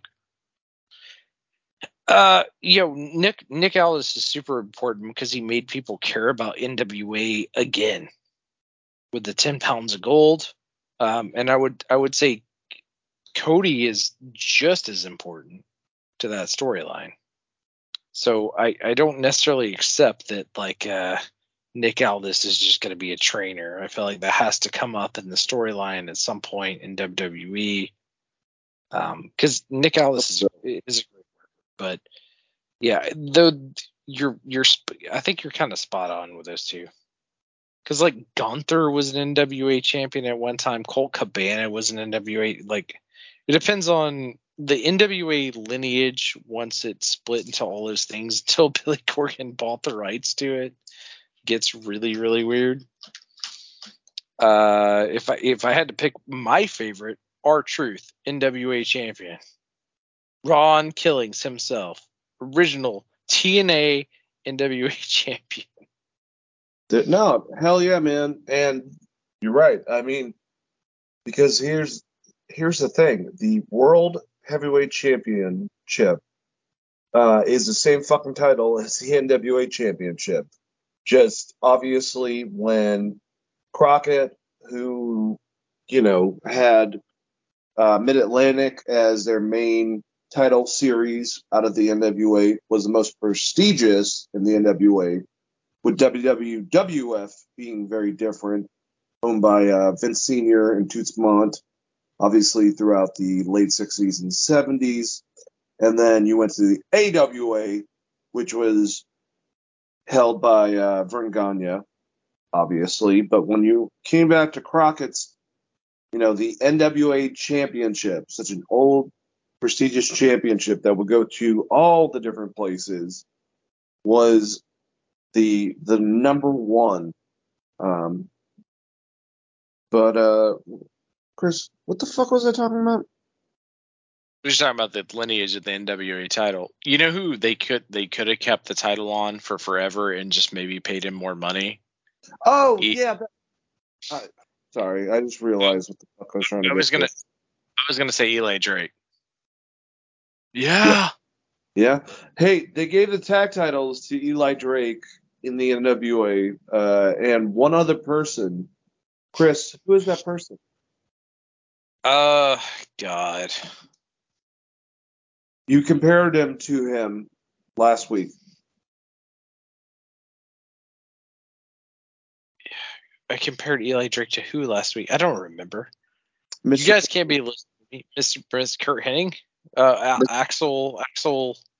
No, Mr. Kennedy. Oh, they were tag champions together. I see. I haven't paid Yeah, attention to. And uh, they lost because of uh, Kennedy, and then Kennedy went after him because he called him a uh, basically a clone. And then they had a feud, and shortly after that, Eli Drake left uh, NWA. But Yeah, that is, that is, crazy because I'm not caught up on NWA at all, and I made that call out. That was so years ago. Wow. Yep. I, when I made when I made the call out of them being very sim, uh, similar and and like Vince liking that, I did not know that like Kennedy basically called out that Eli Drake as a bootleg Mr. Kennedy. After they won and lost the NWA tag team titles, that's the best part too. They had a feud, even though I believe Kennedy is. Uh, someone's gonna tell me I'm wrong about this. Well, from what I remember, Kennedy lost tag titles and then blamed Eli Drake for it. So great stuff because yes, I mean, what what what I hate with with LA Knight is like, oh, he's just a ripoff of the Attitude Era. I don't I don't think so. And uh, uh, me and you both didn't feel that way when he was in Impact. I Why thought is that was great. a bad thing? Uh, because like a lot of the shit in the '90s was terrible. Mostly, what you get is like he's kind of like The Rock. I was like, well, yeah, like you said, why is that a bad thing? Um, Yeah, he's it- very I mean, different. He has a catchphrase. He has his own catchphrase, but so was Mr. I mean, Mr. Kennedy had the same thing, and Vince was going to push him to the moon until he fucked up. You know, he fucked up his own spot. Um, Eli Drake just must off run Randy into Orton. that.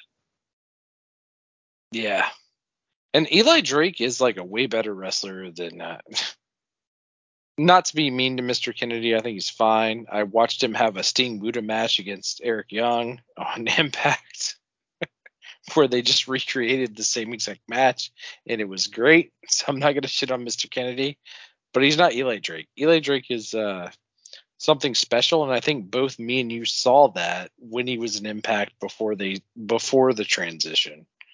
Remember when he was doing the shh gimmick? This is like four years ago. Like it was he wasn't allowed to talk. Like he lost his ability to talk for a while. Yeah. His only impact would take away the ability for their best person on the mic. This would be like if AEW was like MJF, you're not allowed to talk because LOL TNA. Um, but he was so great at just selling his emotions and not being able to speak. I was like, this guy's a he's a million bucks, dude. He's he's so great. And then they put him in NXT, and I was like, the hell is he gonna do there? And he did really well there. He's just he's just naturally gonna get over. He's like Jeff Hardy. He has a natural charisma. He is built better than Mr. Kennedy as far as like in shape and moving and shit. I think Mr. Kennedy is probably like a better actual technical wrestler, but uh, Eli Drake looks like the guy. And it doesn't matter how old you are, dude. Jericho's like 175 years old. He's out here doing shit. like Jaromir Jagr's like 9,000 years old and he's still running his Czech hockey team. So age doesn't matter. Age is a number, bro. Master Roshi. Am I right? Beat, beating up young Absolutely. Goku. Yeah. I think he's uh, phenomenal. And I'm enjoying what's happening towards him. I love that uh, Diamond Dallas Page, you know, has has recently from being on uh, Chris Van Vliet uh, sticking up for him and saying like, yeah, he's 48, but like you know, or no, no, he's 38, I should say. Shouldn't age him that much. But look at me when I finally made it. Like, it, he's fine. He's coasting. And I have to agree. I mean, we hear what happens when Sami Zayn comes out, when Jimmy Uso comes out, when Seth Rollins comes out, or uh, when Cody comes out. Probably would be the best example. And I feel like they LA Knight doesn't have storyline as in depth or or years consistent in WWE, but I think he gets just the same level as fucking a, a pop as any of the top baby faces in the company. Chris. He has a get a great cut catchphrase and a great look. He's he looks different than everybody else and he has a great catchphrase. and sometimes that's all it takes. Like, all right, let's be honest. The Rock was a great promo, right? Not the best in ring worker of all time. But sometimes if you have just like the charisma and the ability, the look, that's all it takes. Now, when they're talking about young stars and putting people over, it's like uh, the young stars they actually have involved and matched up. If you're talking about people that are under eight, the under the age of 35, it is literally just just our boy from Atlanta, Georgia. Austin Theory is the only guy. Everybody else is over the age of like 30. They're like actually over the age of me. They're like in the 35 ish range.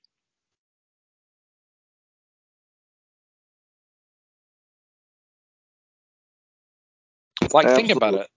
Like think about like think about Gunther, think about Sheamus, think about Drew, think about Roman, think about the Usos. Like all those guys are either older than me or about the same age, or older than you and about the same age. For, the 40 is not a cutoff anymore. If you're good at what you do, like why? I mean, Ric Flair wrestled until he was like 71. So if you're good at what you do and you don't take too many bad bumps, um, I mean, you can go on as long as you want. Yeah, absolutely. Just have to pick and choose, but uh, no, I definitely agree with you. Ed, right. Edge has to Edge has to be like 54 because I feel like he was like 25 when I was 15.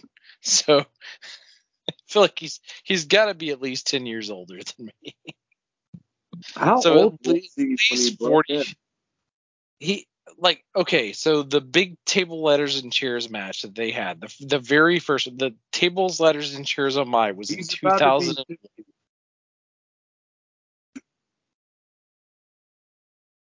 Go ahead. I said he's about to be 50. Sorry.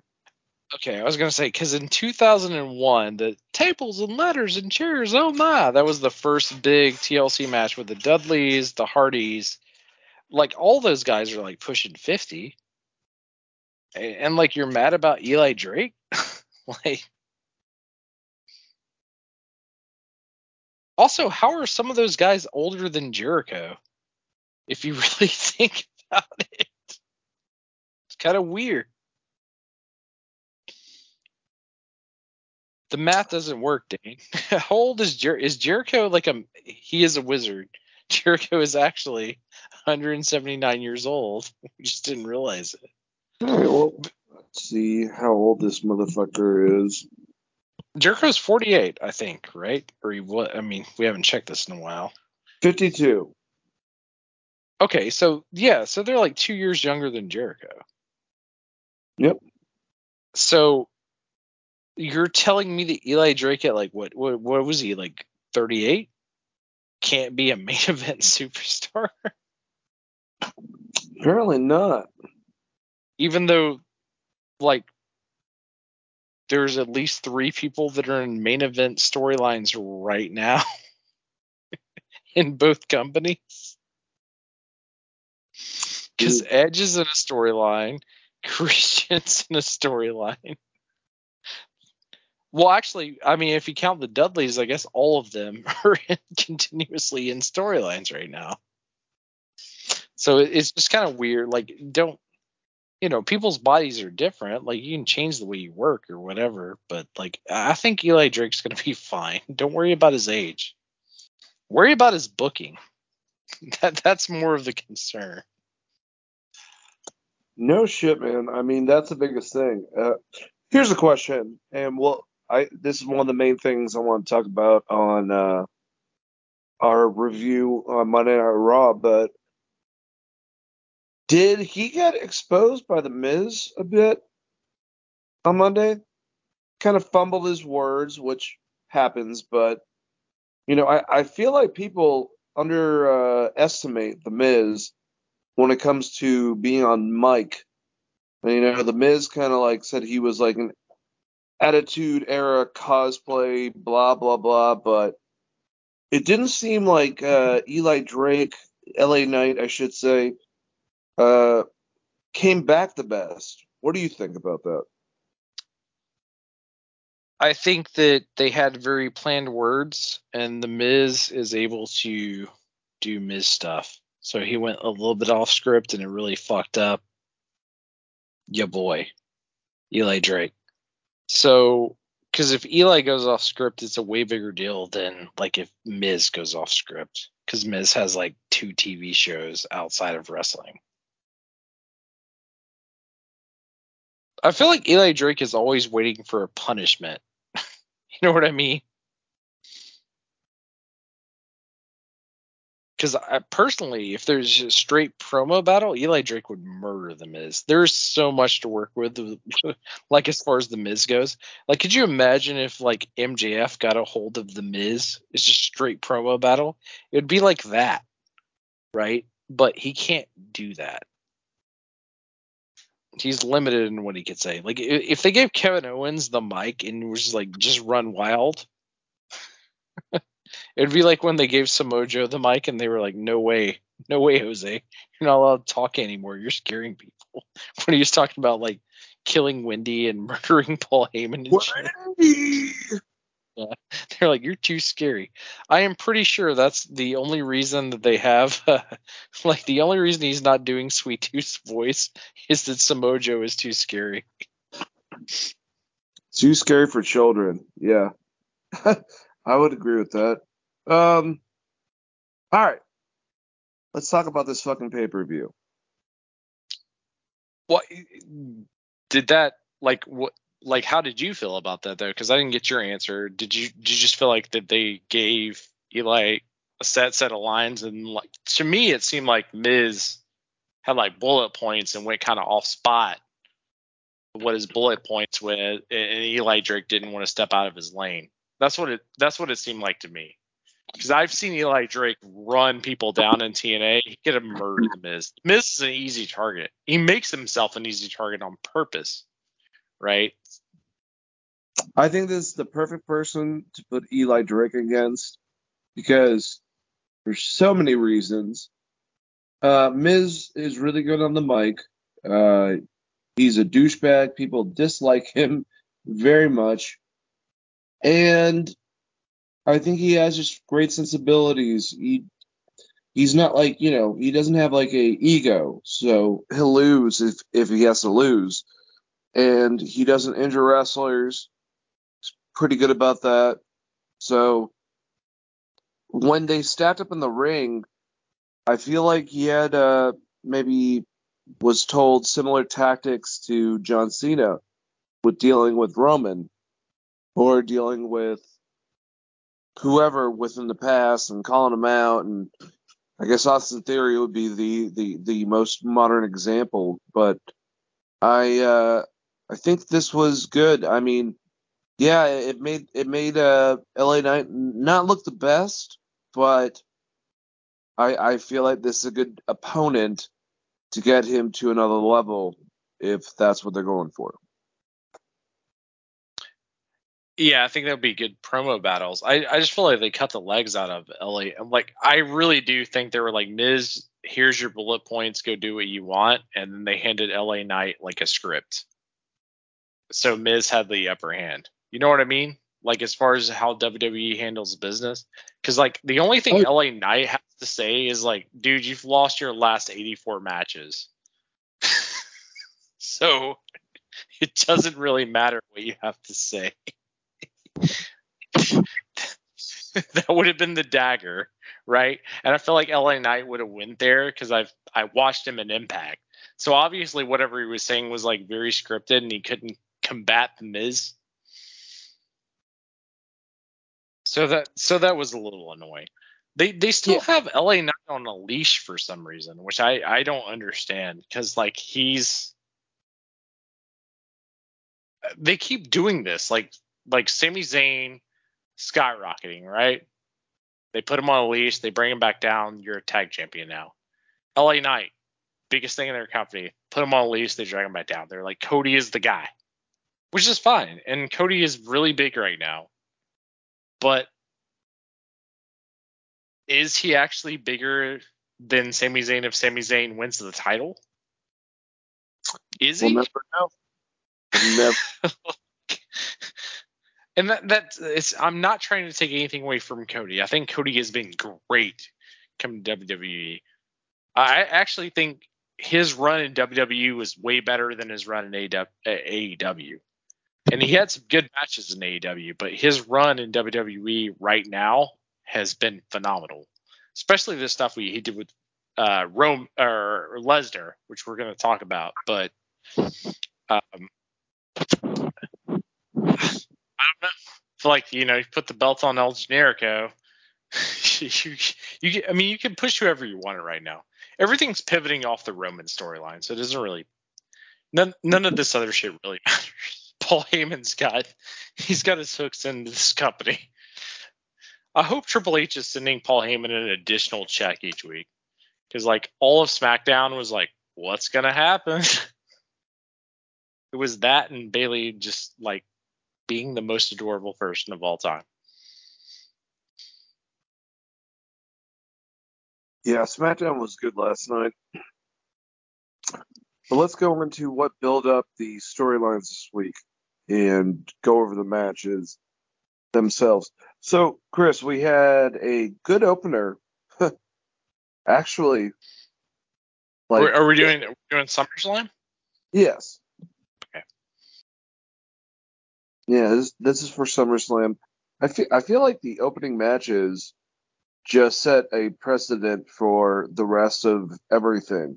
And really, when it comes down to it, especially since I took time to sleep between the second to last match and the last match itself, I also think that uh, it worked out better for me because, yeah, it was I'm old. Um, first I, match, I did. To be fair, I did not watch the pre-show at all, so we were in the same boat on this one. Because I think I texted you as soon as the first match started, like the actual match, the, the eight o'clock pay-per-view match. So I think we're on the same boat on this one.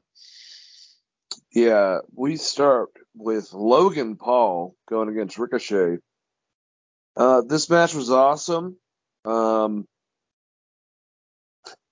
I mean, and it, it really didn't have to be. They went into a sequence that I found interesting since they kind of, well, I'll just say it's it's really hard to fucking land off a ladder onto the ropes to do a Spanish fly to two tables, and they both could have died from when they did it, but they did a sequence where essentially Logan Paul Spanish flied uh, uh, Ricochet to the outside, They and fucked then it up, and it was Ricochet's fault. Ricochet like landed on his knee when they were coming over, and it looked all fucked up. It was terrible.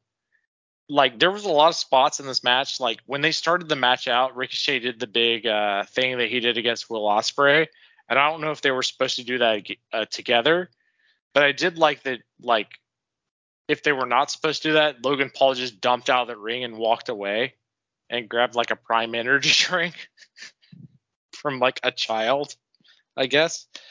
But yeah, like I don't know. This this match had a lot of like this is I think this is the reason they don't push Ricochet as hard as they should is like he tries to do too much and in Lucha Underground you could cover it up.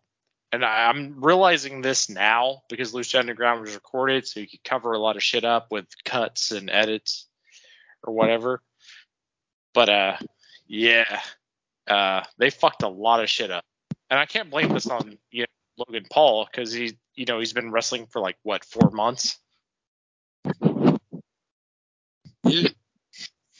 not four months, but yeah, I mean the amount of matches he's had within his career has been very small.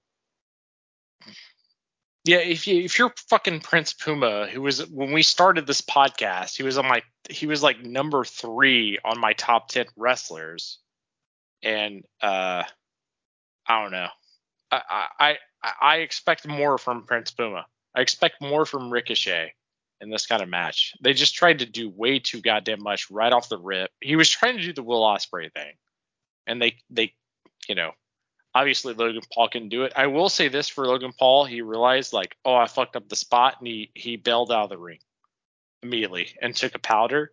So good on him.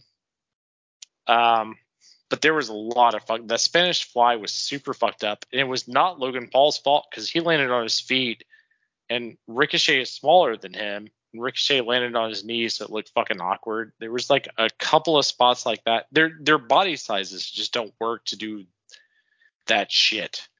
I guess. But uh, I don't know. Logan Paul was a great heel in this match. Did you did you see any obvious like? Because I saw like it got better the last five minutes of the match, but there were so many fuck ups before that. I mean, it was like botch city. I I got to be honest with you. I I didn't see as many, but I definitely saw a couple between the two. Um, but I I, I just think this shows Logan Paul's able to handle a lot. I mean, I know he's out for a boxing match coming up soon, but uh, I really, I mean, my biggest thing, and maybe it was because of this, we obviously know the announcer Samantha Irvin is Ricochet's fiance, and Logan Paul was basically insinuating like, "Your girl's going to be calling my name out of her mouth," blah blah blah, uh, beforehand, and that happened, and they really had a good reaction from Samantha Irvin, uh, pretending to be very upset for the outcome. She did a great job selling it.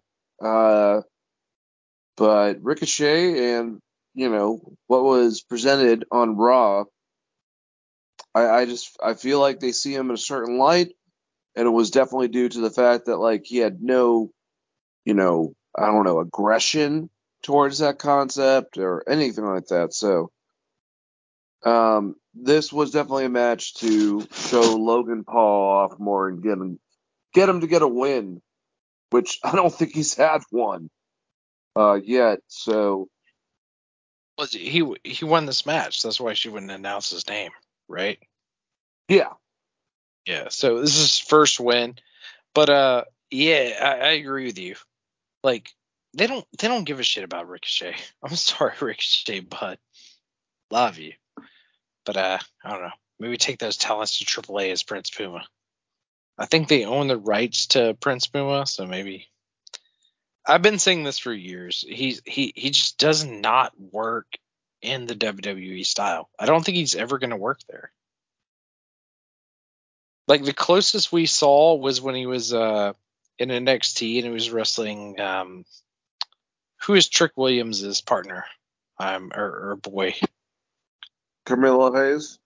Yeah, that's the closest we've seen to like he has a very specific style and like you should not expect like Logan Paul to be able to go in and like yeah they did that crazy shit in Money in the Bank which was just basically a fuck up you know you can't expect an entire ma- match of those kind of spots um yeah I don't know. And especially with Logan Paul being taller than Ricochet that really hurt some of the stuff they were trying to set up. But you know whatever. Ricochet uh, loses again.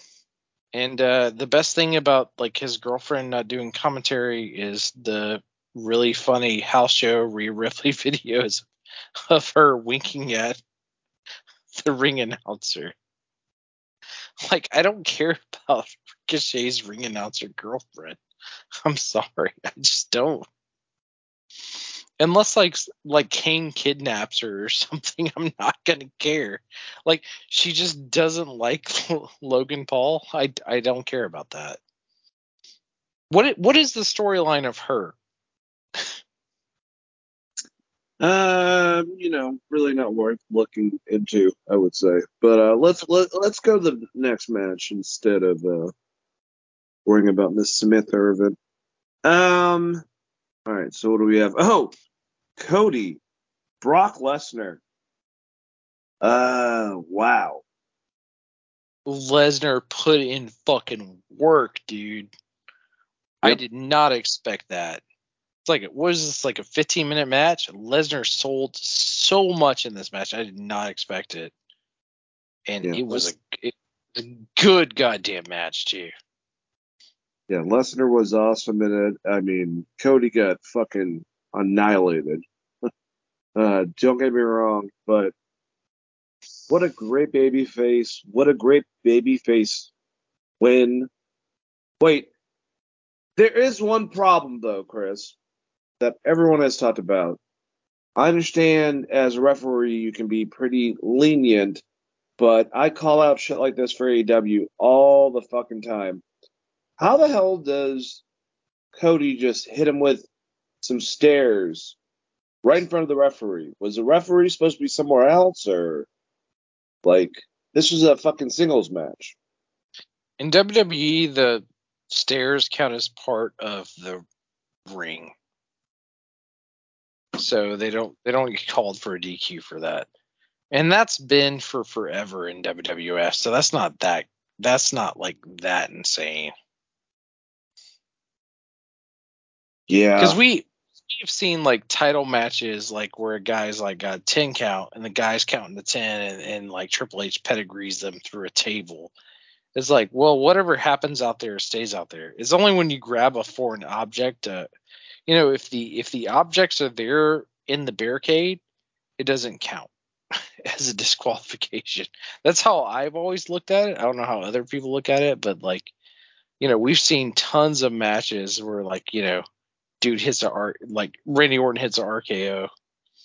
Yeah, through a table, slides into the ring or drags the other guy into the ring, hits another RKO, gets a pin. And it's like, well, you know, it was inside the limitations because the ref is not allowed to step outside of the ring. So he's like, you guys don't do that. I can only count to 10 to tell you not to do that. You guys don't do that. yeah, it's it's a big oh that road. Don't go down that road. It's basically the dude from Pet, Pet Oh, Cemetery when they get out there. But Yeah. what about the ending, man? Uh, with, and this is apparently completely unscripted. Brock coming over, giving Cody a very hefty handshake, bringing him in, uh, hugging him, and then putting him over. Honestly, for like people that were all excited about John Cena coming out and just fucking raising his hand for no reason, I feel like this is way more a display of the shifting of the guard with Brock Lesnar doing this organically to Cody, Chris. Yeah, it seemed like Lesnar is tired of people talking shit about him not putting anyone over, even though he's like actually he's lost more matches at SummerSlam than he's won um, throughout his career. And uh, it, I don't know, it was a great moment. It was really good. I thought Lesnar was done though, because his contract is about up, but I guess uh, he's he's here at least until Rumble. Uh, the way he took his gloves off made it seem like he was like done done, but I don't think he meant it. you know what I mean? We need Lesnar and Gunther. Also, uh, Cody takes the best German suplexes of all time. It looks like he died every time he took a German. Cody is so good. Um, the the lead up to the finish, like uh, you know, Brock gets Cody in the Kimura. Cody finally gets the ropes and they break away and they're you know they're they're grappling, moving around the ring, and Cody gets that that uh, middle rope cutter and he's like that's not good enough and Lesnar as the big dummy uh big boss like a video game boss that you would fight stumbles to his feet and Cody hits the top rope cut the top rope cutter looked amazing. And then Cody putting him in the Kimura like dude such good shit. Such good shit. And uh I am I am so surprised because it's not that Lesnar doesn't have good matches with people, but he put he put Cody the fuck over, dude. Like like he sold so hard for Cody, and then the end handshake and the hug and all that shit they did. Like that's not. That's why I thought Lesnar was like I thought he was done, and they were like, oh no, he re-signed. I was like, really? But uh, it was a it was a great moment for Cody, and it leads into his. Uh, he's probably gonna win, win Rumble, maybe with uh, Roman as the last guy. you know, and uh, go on to, to challenge Roman because I feel like Roman is still to hold that title at Mania. I do too. All right, we talked about the uh, 25 man Slim Jim uh, contest with LA Knight. Obviously, he won. This fun battle royal, and uh, well, I, I can give it to Chris. Uh, he predicted the future, and they had a commercial that I hope is more than one commercials. Maybe it was just a one and done, but him and Bianca Belair uh, on a Slim Jim commercial, and obviously hearing LA Knight say, "Yeah," and with Macho Man going back and forth as well, which was awesome. Uh, love that. Can we get those stupid styled Nickelodeon esque commercials, please, on air? For God's sakes, if I have to watch these fucking things, uh, I don't know. but uh, you, you said it, and it happened. So, what do you know about the future? Uh, I have nothing other than a prediction of like I assumed the LA Knight was going to win this because of how over he was, and it was a battle royal, and he also has a great catchphrase. And Slim Jim's like, we need new great catchphrase, and uh, yeah, I mean it worked out for Macho Man. Maybe he'll win a title now. Who knows? Yeah. But yeah, we were joking about it. yeah, sorry, we were joking. Like as soon as it happened, you're like, holy shit he won. And you pause for a second, and then they immediately cut to the Slim Jim commercial with him. I was like, ah, no. Did they film the Slim Jim commercial with every 20, like all the other the, the other 24 people that were in the Battle Royal? I, I hate shit like that because it, it immediately took me out of it. I thought they were just going to do it on Raw because like he won, and they immediately cut to the commercial of him like being the guy kinda, which sucked. But outside of that, it was it was great. The crowd popped. LA Knight hit the people's elbow, which was buried earlier by the match in front of it. And if I was LA Knight, I would have been super pissed because like uh the match before this was the Logan Paul match, and Logan did like the leg drop, right? The Hogan leg drop, and then um or Oh, he did the he either did the can't see me or leg drop, and then um, uh, Ricochet did the whole rock big finasco and bounced off the ropes, bounced off the other ropes, hopped over him, and then hit a moonsault. And if you're LA Knight and you're like, dog, like not to be the Jim Cornette of this, but I would have been super pissed at both of them if I was LA Knight. It's like this is my big moment. I'm about to win this battle royal. Yeah, I just really gonna shit my spot like that. Because they, I mean, they kind of shit on his spot. Yeah, I could see that. Um, in general, with this tag or with this battle royal, I mean, there was a lot of just ridiculousness. It ended up with Sheamus and LA Knight LA Knight won. It was only there for LA Knight. I know that a lot of people uh, are mad that they decided to postpone Trish and and uh, Becky not have this on here, but I don't know. I, I, I feel like Becky and Trish are both legends. They will make people want to watch Raw this next week even more so because of their match. And really, LA Knight has to be elevated to some extent. I mean, he's a very popular wrestler. He was on Raw and SmackDown, had a great fucking, you know, pop for both shows. So obviously they don't give a fuck about the draft for his ass. Um, I don't know. Keep on going.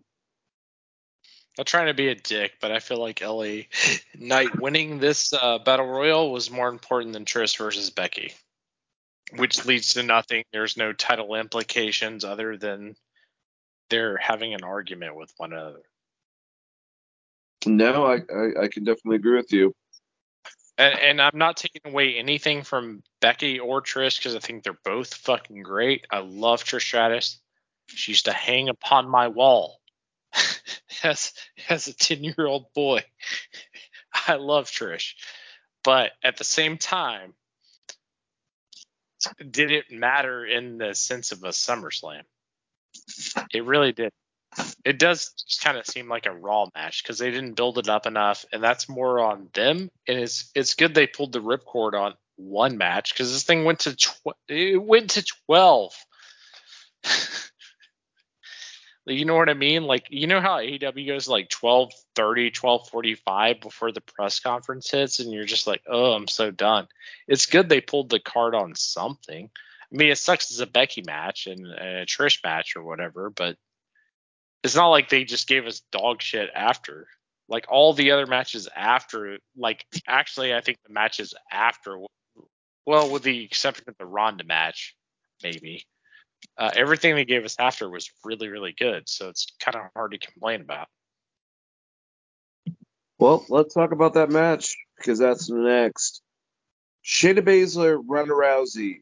Uh, this was MMA rules that was only put into place before going into this, just announced actually for the fucking match. I really think that if they wanted to cater towards this match, I mean, you could have had like Ken Shamrock. Um, I know uh, DC's already refed. I mean, like just like a famous MMA based referee. And what they had basically, I mean, I'm sure was much more put together because that's how they have to do it. It was a work shoot. These, these two have probably done that many times, just going back and forth, not trying to put as much effort um, I thought the ladies were very. I don't know if it took them to get wound up more, but uh, they were very soft with their punches. The, everything else looked great.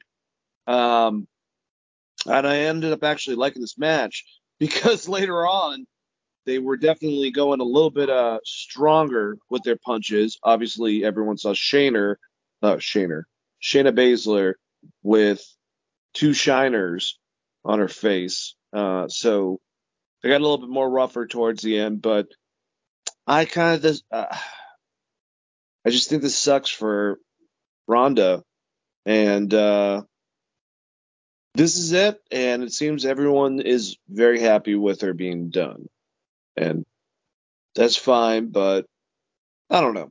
I, I thought Ronda did some good stuff with WWE. She was a big name outside of WWE. I really think that her involvement with that first, um, you know, big match uh, for headlining WrestleMania against Charlotte, against Becky, definitely was because she was a part of it. And I think she tried to put her friend over towards the end. It probably, I mean, it was the weakest match on the card, but I don't think any of the matches were that bad including this. And uh, I don't know. I hope Shayna can take this and do something with it. But I don't know why they had her in a match a week later with her eye swollen from this. But that's another thing. Chris. So I didn't think this was the weakest match on the card per se. I mean, I didn't think it was the best match on the card or even close to the best match on the card, but it was just a very different match. My biggest problem is they did all these fake knockout spots and they were trying to do like a UFC type Pancrase fight. If you knock someone out, they're done. So like the refs bringing uh, Shayna back into the ring and like waking her up and like, are you okay? Are you good to go? It's like, did you get a 10 count? That's it. So they have to choose what they want to do with these type of matches. I'm fine with it. I thought the wrestling was actually good. Um, Shayna is just better than Ronda as a pro wrestler. It's just, it's just a thing. How? I mean, it didn't mean anything. Because because I, I Shayna like tore her knee up though. I know she was like busted up, but I also heard she had like hurt her knee. So I feel like even though Ronda put her over, she's actually still kind of fucked because she's injured outside of like the um, being domed up, like what you were talking about with the bruised well, eyes. Yeah. I, I, she was still on Raw, but like specifically, what do you think about Ronda Rousey? Uh, if this is the last time, well, the last time for a long time, her, you know, career in WWE. I mean, good riddance. I mean, not to be a dick, but like, is there a Ronda Rousey match that you like? Uh, the WrestleMania pay per view with the three of them. Uh, so you like that Charlotte and Becky match pretty good? Uh, I like the one where she wore the pink kimono in Saudi. Thought she was pretty good there. Um, but yeah, like I don't know. She- she- the tag team was a tough watch. I think it's really awesome that she tried to put her friend over who got her into wrestling to begin with, and it just sucks that Shayna's hurt. But also, like Ronda coming in didn't matter for Shayna. You had like Shayna was the champion for like almost a year in NXT. You guys did a terrible job of putting her over to begin with when you moved her to you made her a vampire. like there is nothing that Ronda can do because in the fans' eyes, you'd be like, "Oh, that vampire." There's nothing you can do to save that. Especially if you're going to go back on calculated dates and stuff like that. Like, like we're going to go back on records. Oh, like that time that Shayna was a vampire. Yeah, that's a good point. All right, let's keep on Shayna going. Baszler, Shayna Baszler in NXT was one of, if not my favorite wrestler at the time when she was like the champ. Because I thought she had one hell of a run, and when she came to the main roster, I was really excited about it. But they they kind of fucked the pooch on it to set up this blessing that Ronda bestowed upon her that took like two years. So I mean, not to be a dick about it, but like, oh well, Ronda's here, so we don't really need you. Is actually like to me, it was not beneficial for Shayna Baszler as far as her movement up the card. Yeah, well, at least you got the win. Um, all right, so we have Gunther, Drew McIntyre. This match, I mean, uh, they smacked the shit out of each other. I mean, is that the best way to describe it? Uh, I knew it was going to be like a fierce match because they've already had a fucking match like this. Uh, I don't know what the hell this is for Drew. I know that Dave Meltzer was giving an analysis on what they could do with Cody, and since him and Drew at one time had, you know, some type of connection, maybe going down that road. I don't know what the fuck they want to do with Drew as far as babyface or heel. Maybe heel would be a better direction, but um, this was a fun match itself. It was a very hard hitting match. It was a winter match. And uh, Drew obliged. So, what do you guys think?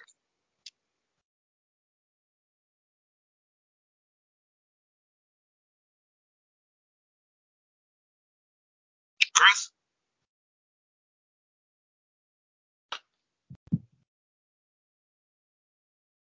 Hey, sir, are you there?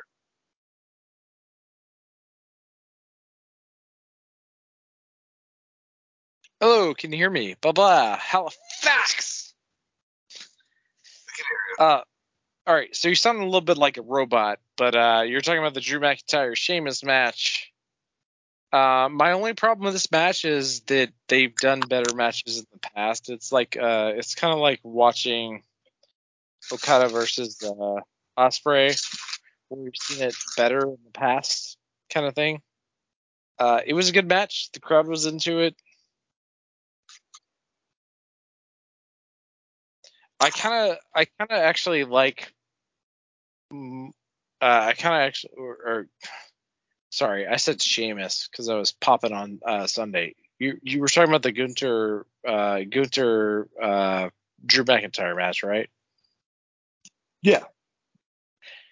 All right, so uh, yeah, we we we seen the match before. It was a hard hitting match. It was fine. It's it's like one of those G1 matches where I've seen it, and they didn't really do anything more interesting.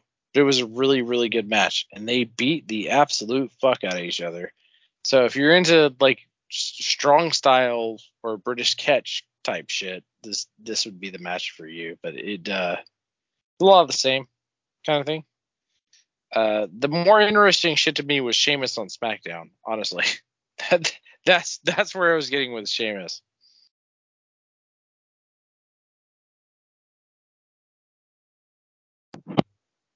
So within having the uh, return of Edge on SmackDown, yeah, what did you think about that segment? Is Sheamus about to go full heel?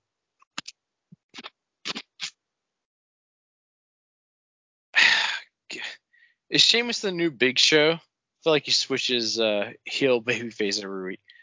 Um, if he goes full heel, I hope he I hope he actually is the one that ends like Edge's in quotations in storyline Edge's ends Edge's career. You have to be specific with Sheamus because you know he almost did murder Daniel Bryan multiple times. Um, yeah, I don't I I don't know. What else? What else is planned for Edge? I guess is the big question. No idea. Christian. They're gonna get him back. No. Obviously kidding, but uh, yeah. I mean, I don't know. How, about uh, Christian using uh, his daughter uh, to get sympathy with people in a promo? And then when she asked for the uh, title, he said, "You can't have titles someone someone else won. Get out of here." and then uh, told security to kick her out. Christian's a typical person. Really is. Yeah, like who's the best hill, MJF or Christian? I would say Christian because he's way more hateable than MJF. Definitely Christian. Yeah, because there's nothing to like about Christian, even if you've watched him his entire career. Like at least MJF is funny. Christian is just a, a shitbag. Yeah, completely have to agree. I do love these stories of like when Christian first came into AEW, he would call us and just tell us how bad we sucked Yeah, exactly. to, to get his to get his heel gimmick over. Like, imagine if you're like Wardlow and at three in the morning you get a call from Christian's like, "Hey, you fucking suck, bud." like, well, he's Canadian, so he has to say "bud" after. Right? he's like, "Hey, you fucking suck, bud." Exactly. You ever try an elliptical? You fucking wide ass motherfucker out here looking like a Canadian barn. You really do that too well. All right. Next match for the WWE World Heavyweight Championship. Seth Rollins and Balor. I was I was wrong, Chris. I really think they could have still gone that direction. It would change shit, but whatever. But Seth Rollins won because of distractions caused by Damian Priest again on accident, quote unquote, which is causing more problems for the bloodline going forward. So, uh, yeah, there you go. Nailed this prediction, by the way. If you guys listened to the prediction show before this show, nailed it. Nailed it. Oh man, it's unfair to Finn Balor. Could you imagine if Prince Devitt was actually in AEW? Would be pretty awesome. Like him as him as part of either the Elite or the Golden Bullet Club or whatever they're doing. It'd be great. Um, I'm excited to see his feud with Damian Priest because I think they'll have really good matches. But I don't know where it leads to, especially with uh God, I can't think of his name. On SmackDown they brought him back. Uh Bobby they brought Bob they brought Bobby Lashley back. And he's not going to be going against uh, Roman because Roman's tied up in the Bloodline storyline. So they're just kind of like cast it away. How do you feel about uh, Bobby, you know, taking on the Street Profits? Are we going to see, you know, MVP and almost?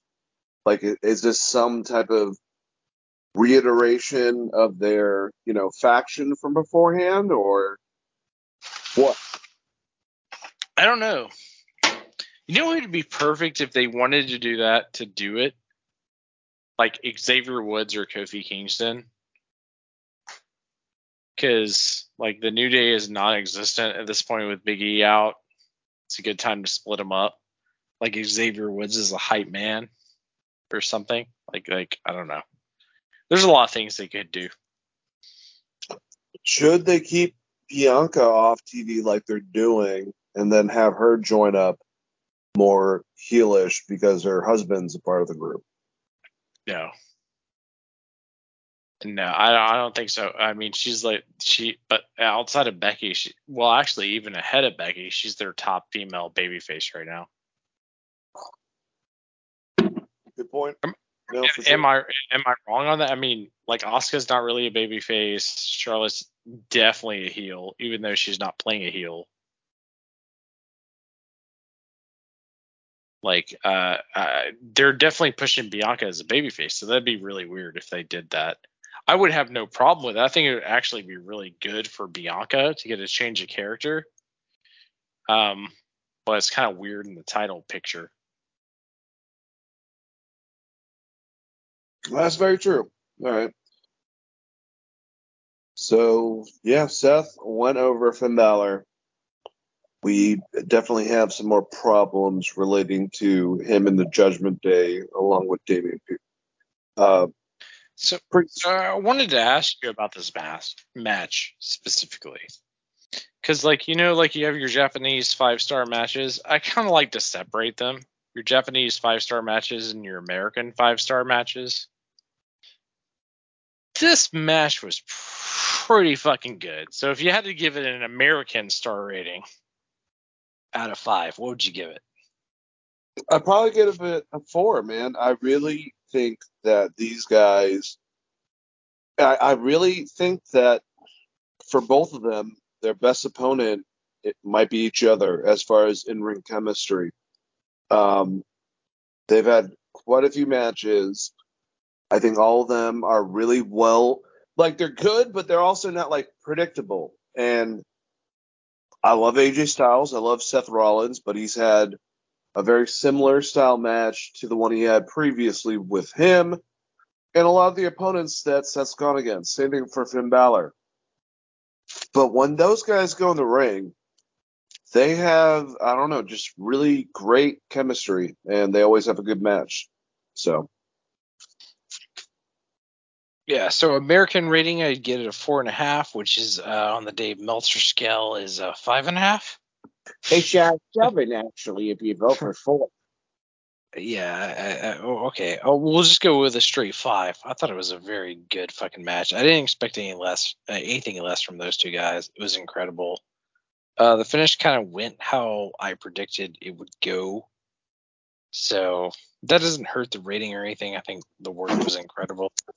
But uh, yeah, man. So Finn Balor versus Damian Priest. That's what we're building to. pretty much. Which When should be a really that should actually be a really really good match. Truth Martini versus uh Prince Devitt, big ass dude versus uh. I think that's gonna really show out how good Finn is, honestly. So when should uh, Damian take that title away from Seth? uh, never. It's not gonna happen. Because he has the money in the bank. So Yeah, lots of people have had it. Doesn't mean you cash in and win though. Not everyone can be the Miz, Dane. oh shit. No, Oh. No, no, I'm kidding. I'm like, uh, I don't know. I if they did something interesting, it would be like he participated in the Royal Rumble, and then they had a title match after it, and he interferes in the title match and wins, even though he lost the Royal Rumble. Like that's kind of what I would do, but I don't think they want to go with him as the champ. Is the problem? So he's kind of in the uh, Baron Corbin, uh, God, what Otis spot of like I just need I'm just gonna have to lose this thing. Because like, do you see Damian Priest as a champ right now? Yeah. Yeah. You, you do see him as a champ, or no? You don't see him as a champ. No, no, no, I don't. I agree with you actually. Okay. Yeah, I I mean, if they did a little bit more to build him and build the storyline with him and Finn, I mean, like you can have a feud with him and Finn without the title involved. Uh, not that I'm the biggest fan of this Seth title run, because if I hear him go one more time, I'm gonna shove him and punch him in the fucking throat. I swear to God. Oh my god. I'm just kidding. I would never do that to you, Seth. I would never do that to you, Tyler Black. I love you so much.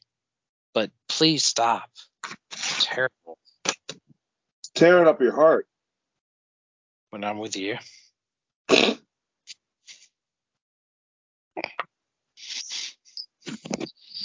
Didn't expect the comeback.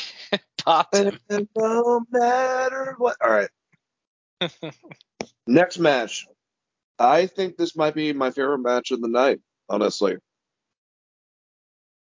For the WWE Women's Championship, Bianca Belair, Asuka, Charlotte Flair, all three of these ladies perform on such a high level. And seeing all the sequences that they did, but how much they naturally, organically got to all of them. There's a couple times in the middle where Charlotte tried to do basically like a move on two different people.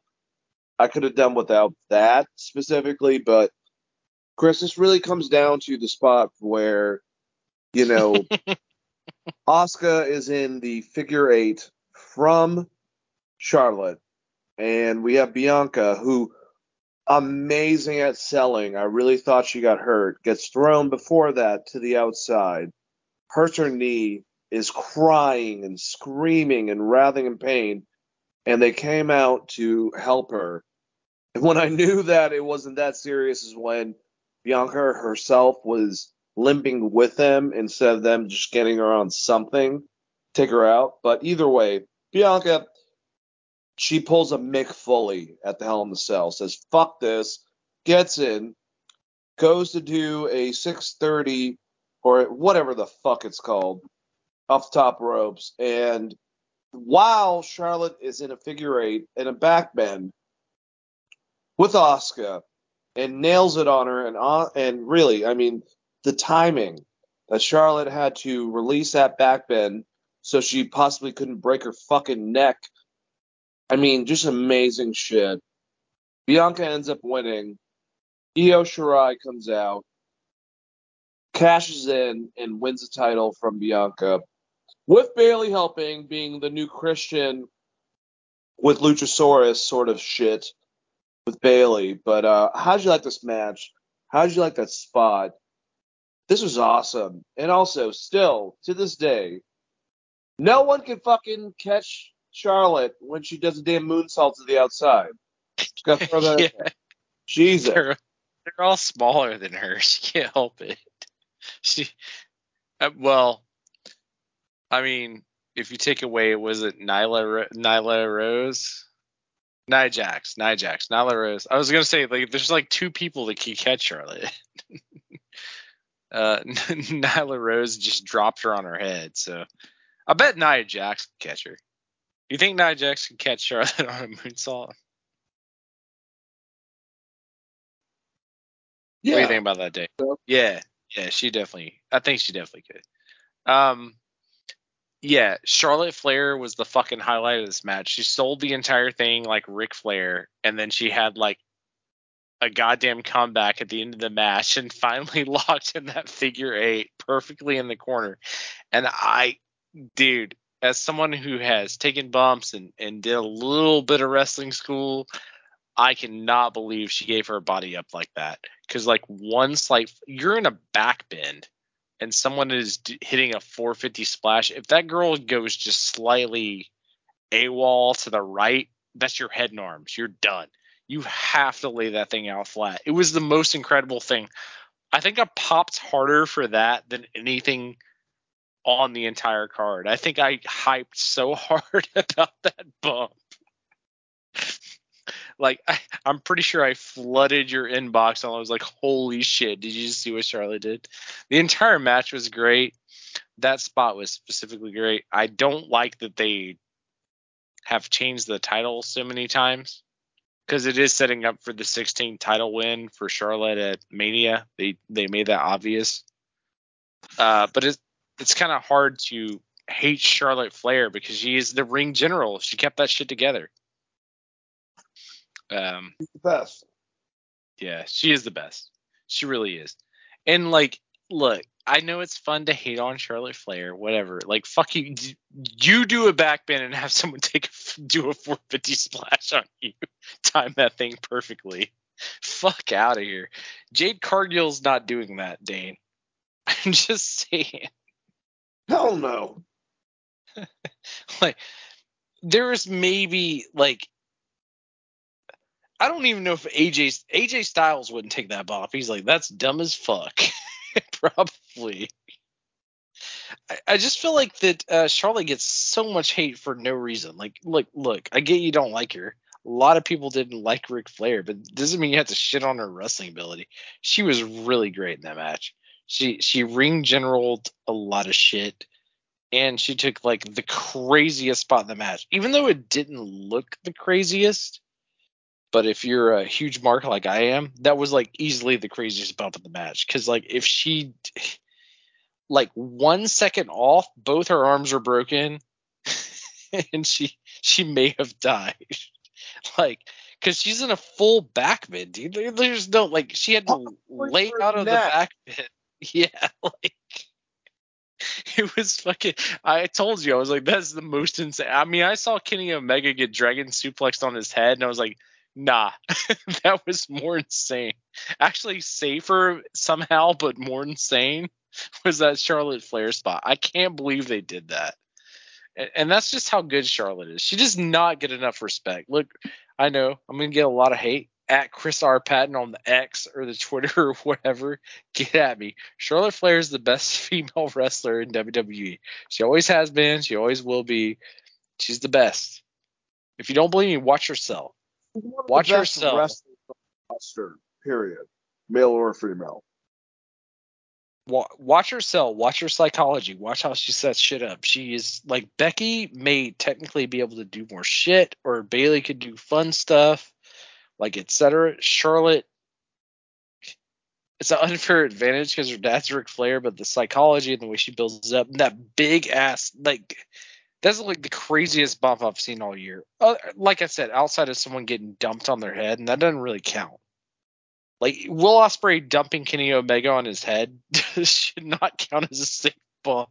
You know what I mean? Like, Well, Uh, the thing is, I mean, if you don't have Kenny getting all pissy with people about that, I would agree with you. But apparently, that that's what's supposed that that was supposed to happen, Chris.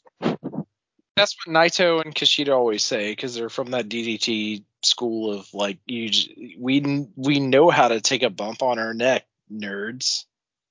I was like, yeah, You Okay. Take a bump on your neck safely. Ugh. you like you like kind of train it, I guess, but at the same time, it's like, well, why though? You could easily just take it on your back or your shoulders. Like, it would. The the thing that people see is the snap, not where you land. I don't. That's like one of those Japanese things. It's just like fucking weird to me. Like I don't know. And Naito and Kushida are like notorious for it because they drop each other on their fucking. They're like, oh, our necks are so strong, bro. like, nah, they're not that strong, dude. And I love, I love Japanese. I love Kenny Omega. I love Naito. I love Kushida. This is not me shitting on them, but like maybe you just don't take that bump, especially when people just like they have an absolute legend who died in their ring because of a severed spinal cord. Maybe don't get dropped on your neck. Yeah. You would think the death of Misawa would have changed a lot of aspects, and uh, with that strong road style or whatever it's called that was in All Japan, but unfortunately did not. At least at least Kenny and Will saved it for like the last spot. You know what I mean? It's like we're gonna do this one time. That'll be the last spot. Like, but if you watch Naito versus Kushida, those matches in the G1 and shit from previous years, like they just do that all the time. And it's like that's not. I don't Wait, need to see that. Him and Kushida or him and Kota? Oh, Kota Ibushi. Sorry, I keep I keep saying Kushida because Kushida because he's on my mind because you were talking about how good that match was. Uh, yeah, Kota Ibushi and Naito they just drop each other on their fucking like. Those guys have a, competi- a competition to see who drops on their neck that like that much. And uh, both of them were injured for a full year, so I don't know. Yeah. Maybe maybe Uh, I'm wrong, Kenny. Maybe that's how you fucked up your shoulder so bad. had to go away for eight months.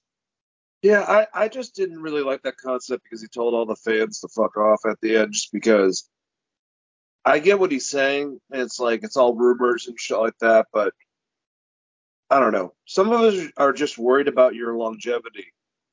That's really what it comes down to. And you could have taken a, a normal Misawa fucking dragon suplex and not did it right on your fucking neck if that's what you plan to do. Yeah, if the plan was you getting like the plan was not him getting dropped on his head, obviously. Uh, but it happened, and then people had a reaction to it. But his reaction back, to, like you should be happy that people care that much about you to be like, please don't ever do that again, because that means you have fans. That means people actually care about you. It's so weird to be like, fuck you guys, you don't know shit about wrestling. It's like, no, but I know about how the human body works. Getting dropped on your neck is a bad thing. That'd be like in football. if someone did like a charging headshot at you with a helmet, helmet to helmet hit, and then like the fans are like, "Are you okay?" And you're like, "Fuck y'all, y'all know nothing about football." like, it's just baffling. Like the the fact that people care that much about you, you should be excited about. You know, and maybe build it in where you do one spot instead of like 15 spots. Like Stone Cold Steve Austin is not taking that fucking.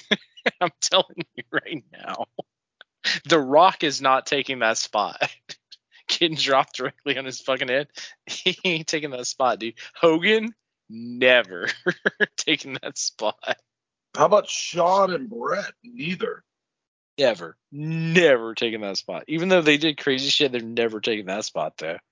Uh, like if we're going all like if we're going New Japan, like or All Japan, like, could you imagine like, all right, Baba, I'm gonna dragon suplex you on your head real quick. Good luck with that one. this man almost killed Muhammad Ali with leg kicks. Like the fuck out of here. Stop trying to make it like I'm sorry, it upsets me that they tried to like make it like, oh, you guys don't know anything about anything. It's like, dude, we've been watching some of us have been watching wrestling as long as you've been wrestling. So to especially with AEW because it is a very much like Mark we are the wrestling wrestling fans kind of promotion for you to come out and say some shit like that. It's like y'all fucked up. Just say you fucked up. And then please don't get dropped on your neck again. that would be great. The only reason people criticize it is because they like both of you guys. They don't want either of you to get hurt because they would enjoy to see more of your matches. They don't want to see you get like stone cold, like fucking or draws or mas- Misawa. Like no one wants to see you get dropped on your head to the point where your neck snaps, basically. Yeah. So- I have the thing pulled up. Do you want me to share what he said specifically? Oh, just you can read it off, but like he, I mean, I get what he was saying. It's like a show or whatever, but he got dropped straight on his fucking head. He was covering up for Will, which is fine, but he he definitely got dropped straight on his head. And I, I will say props on him for uh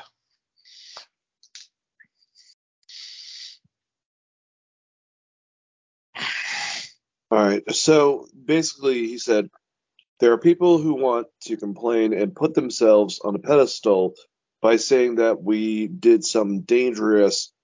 Well, you think? So I've been asked, Why would I do that? It made sense in the match and evoked emotion. And we both knew I would end up coming out of the move unscathed. Is there a risk? Sure. There's always a risk. Don't tell me not to wrestle the way I know how to wrestle. Is there a risk? Was there a risk when Mike Tyson was fighting within inches of a space between another championship boxer, throwing power punches? Of course. But Tyson was a risk. Don't tell me not to wrestle the way I know how to wrestle. Uh, sorry. Uh, but Tyson was confident in his abilities and he knew he was the best. So don't tell Mike Tyson how to box and don't tell Tyson Smith, Kenny Omega, how to wrestle. You aren't even close to being qualified. Just shut the fuck up. All right, so here's what Kenny Omega had to say to that specifically. There are people and put themselves. They say, but it's dangerous. Well, you think? So I've been asked, why do it? It made sense in the match and evoked emotion. And we both knew I would end up coming out of the room unscathed. Is there a risk? Sure. There's always a risk. But don't tell me the way I know how to wrestle. Uh, is there a risk? Was there risk when Mike Tyson was fighting within inches of his space between another championship level boxer throwing power punches? Of course. But Tyson was confident in his abilities and he knew what was best. So don't tell Mike Tyson how to box and don't tell Tyson Smith, aka Kenny Omega, how to wrestle. You aren't even close to being qualified. Just shut the fuck up. So there you go. Chris. Uh, when other wrestlers telling tell you you did it wrong, I don't feel like you know as as a podcast, I don't feel like we need to talk about it. Like other wrestlers are telling you there's danger, dangerous. Other people that have been in the business way longer than you were telling. There is no magical way to land directly on your fucking neck and head to make it okay. like, if he can do that, the motherfucker is the David Blaine of wrestling. So, um, just just be like, yeah, shit went wrong, fell on my head, sucked. like, I, I I understand why he's trying to like no sell it as like this is just how we do it or whatever because he's trying to put over Will and that's fine. But Will Ospreay dropped him straight on his fucking head. You know, like there isn't a in between on that. Am I wrong, Dane? Am I fucking crazy? Like, mm-hmm. if this shit happened in the if this shit happened in the NFL, right? if you were going out there, be like, oh, I just always tackle this way, you would be suspended for like two years. You can't just go out there drop people on their fucking heads. They don't they don't allow that. So I mean, Weird. like, I, I mean, I get Kenny like defending. Basically, what he's doing is he, he's basically defending, right? And I get, I get that. He's like, don't give Will any heat. It's a bad spot. But he should just say that. He's like, you know, he he could just come off better by being like, it's a bad spot, or even blame it on yourself. Like, my legs were weak. You like find a way to do it, kayfabe, and he dropped me straight on my head. Like, so it makes like you didn't jump high enough or whatever, or like find a better way to do it to be like, fuck you, Marks. You guys don't know shit. It's like Kenny. Don't worry We about watch- it, bitches. Don't care about my body. Just fuck off. Yeah, it's just so weird because like people worried about you. it's, like, it's just such a weird like it's very different than when the the the four horsemen broke in quotation Dusty's knee. like see this is the shit Don't that Jim be Cor- when Jim Corn Bitches, Mox, baby. so this is the shit that Jim Cornette gets mad about. And and and I don't always agree with Jim Cornette, but like if you drop someone on their neck, uh they should be gone for a while, right? Like it's kind of that situation. And like I get it, it's different wrestling has moved on. It's it's a different era or whatever. But at the same time, like you shouldn't berate your fans for being concerned about you. That's fucking weird. Like that to me is the weirdest thing is like you have like, you know, a very subsection of audience, like 25,000 people is like, did you really get hurt on that? Like it's a very subsection of who would be watching because they pull like a hundred, you know, 105,000 pay-per-view buys. And if there's like 5,000 people is like, Kenny, are you okay? Because they're like really worried, and that's your mark audience. Like, why the fuck do you care? Just be like, yeah, I'm fine, doc. There you go. Hey, question: Did we ever go over the uh, the, the final match with Roman Reigns and uh, Jey Uso? We have not, All right, let's go into that. Um, but it was a lot like the other Uso Roman matches we've seen. we'll put out the words there: methodical, long. Um, because I watched it, like I said, the day, you know, the next day uh, from when it aired. I think I was like actually more into it, but I can understand anyone that watched the thing from start to finish that was like, Jesus fucking Christ, this, this match was almost an hour. Um, I mean, Jey and Roman beat the shit out of each other. They moved within a good chunk of the area that they were. Basically, I mean, Solo got involved at one point um, because it was the one thing I will say. I don't think they need to be on a fucking island by themselves or anything like that. But you know, with this concept for the match, um, I wish that they kind of had just something to differentiate a tribal combat match from a hardcore match. Maybe just a setting that looks different. Um, I don't know, something, but they didn't. It's fine. At the end, uh, we had the big reveal, which I didn't see coming, and his explanation on SmackDown also makes me really curious of what the fuck's going on. But Jimmy reveals himself and basically fucks over Jey to lose to Roman um, for the championship. And that was it. And like I said with SmackDown last night, Jimmy was basically explaining that he didn't want Jey to become like their piece of shit cousin, you know, with Roman. And he was doing it for him and all this other shit. And at the end, when Jimmy left Jey by himself in the ring and kind of, you know, followed suit up it, uh, both Solo and Roman tried to attack Jey. Jey super kicked Solo, knocked him out. Uh, there was a super punch by Roman that was on Jey. Jey ended up getting back and not only giving him a super kick, but also spearing him. And then afterwards told Jimmy to come to him like he was going to hug him, and then gave him a fucking super kick in the face. There is a rumor that we're going to be getting at Survivor Series a four way match for the title between Jimmy, Jey, Solo, and Roman. And from what, you know, uh, Paul Heyman said at the press conference, they are in the bottom of the third for the storyline, Chris.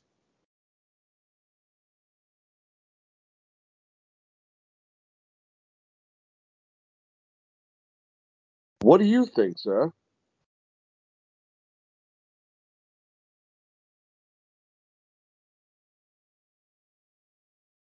Chris, I can't hear you if you're talking right now.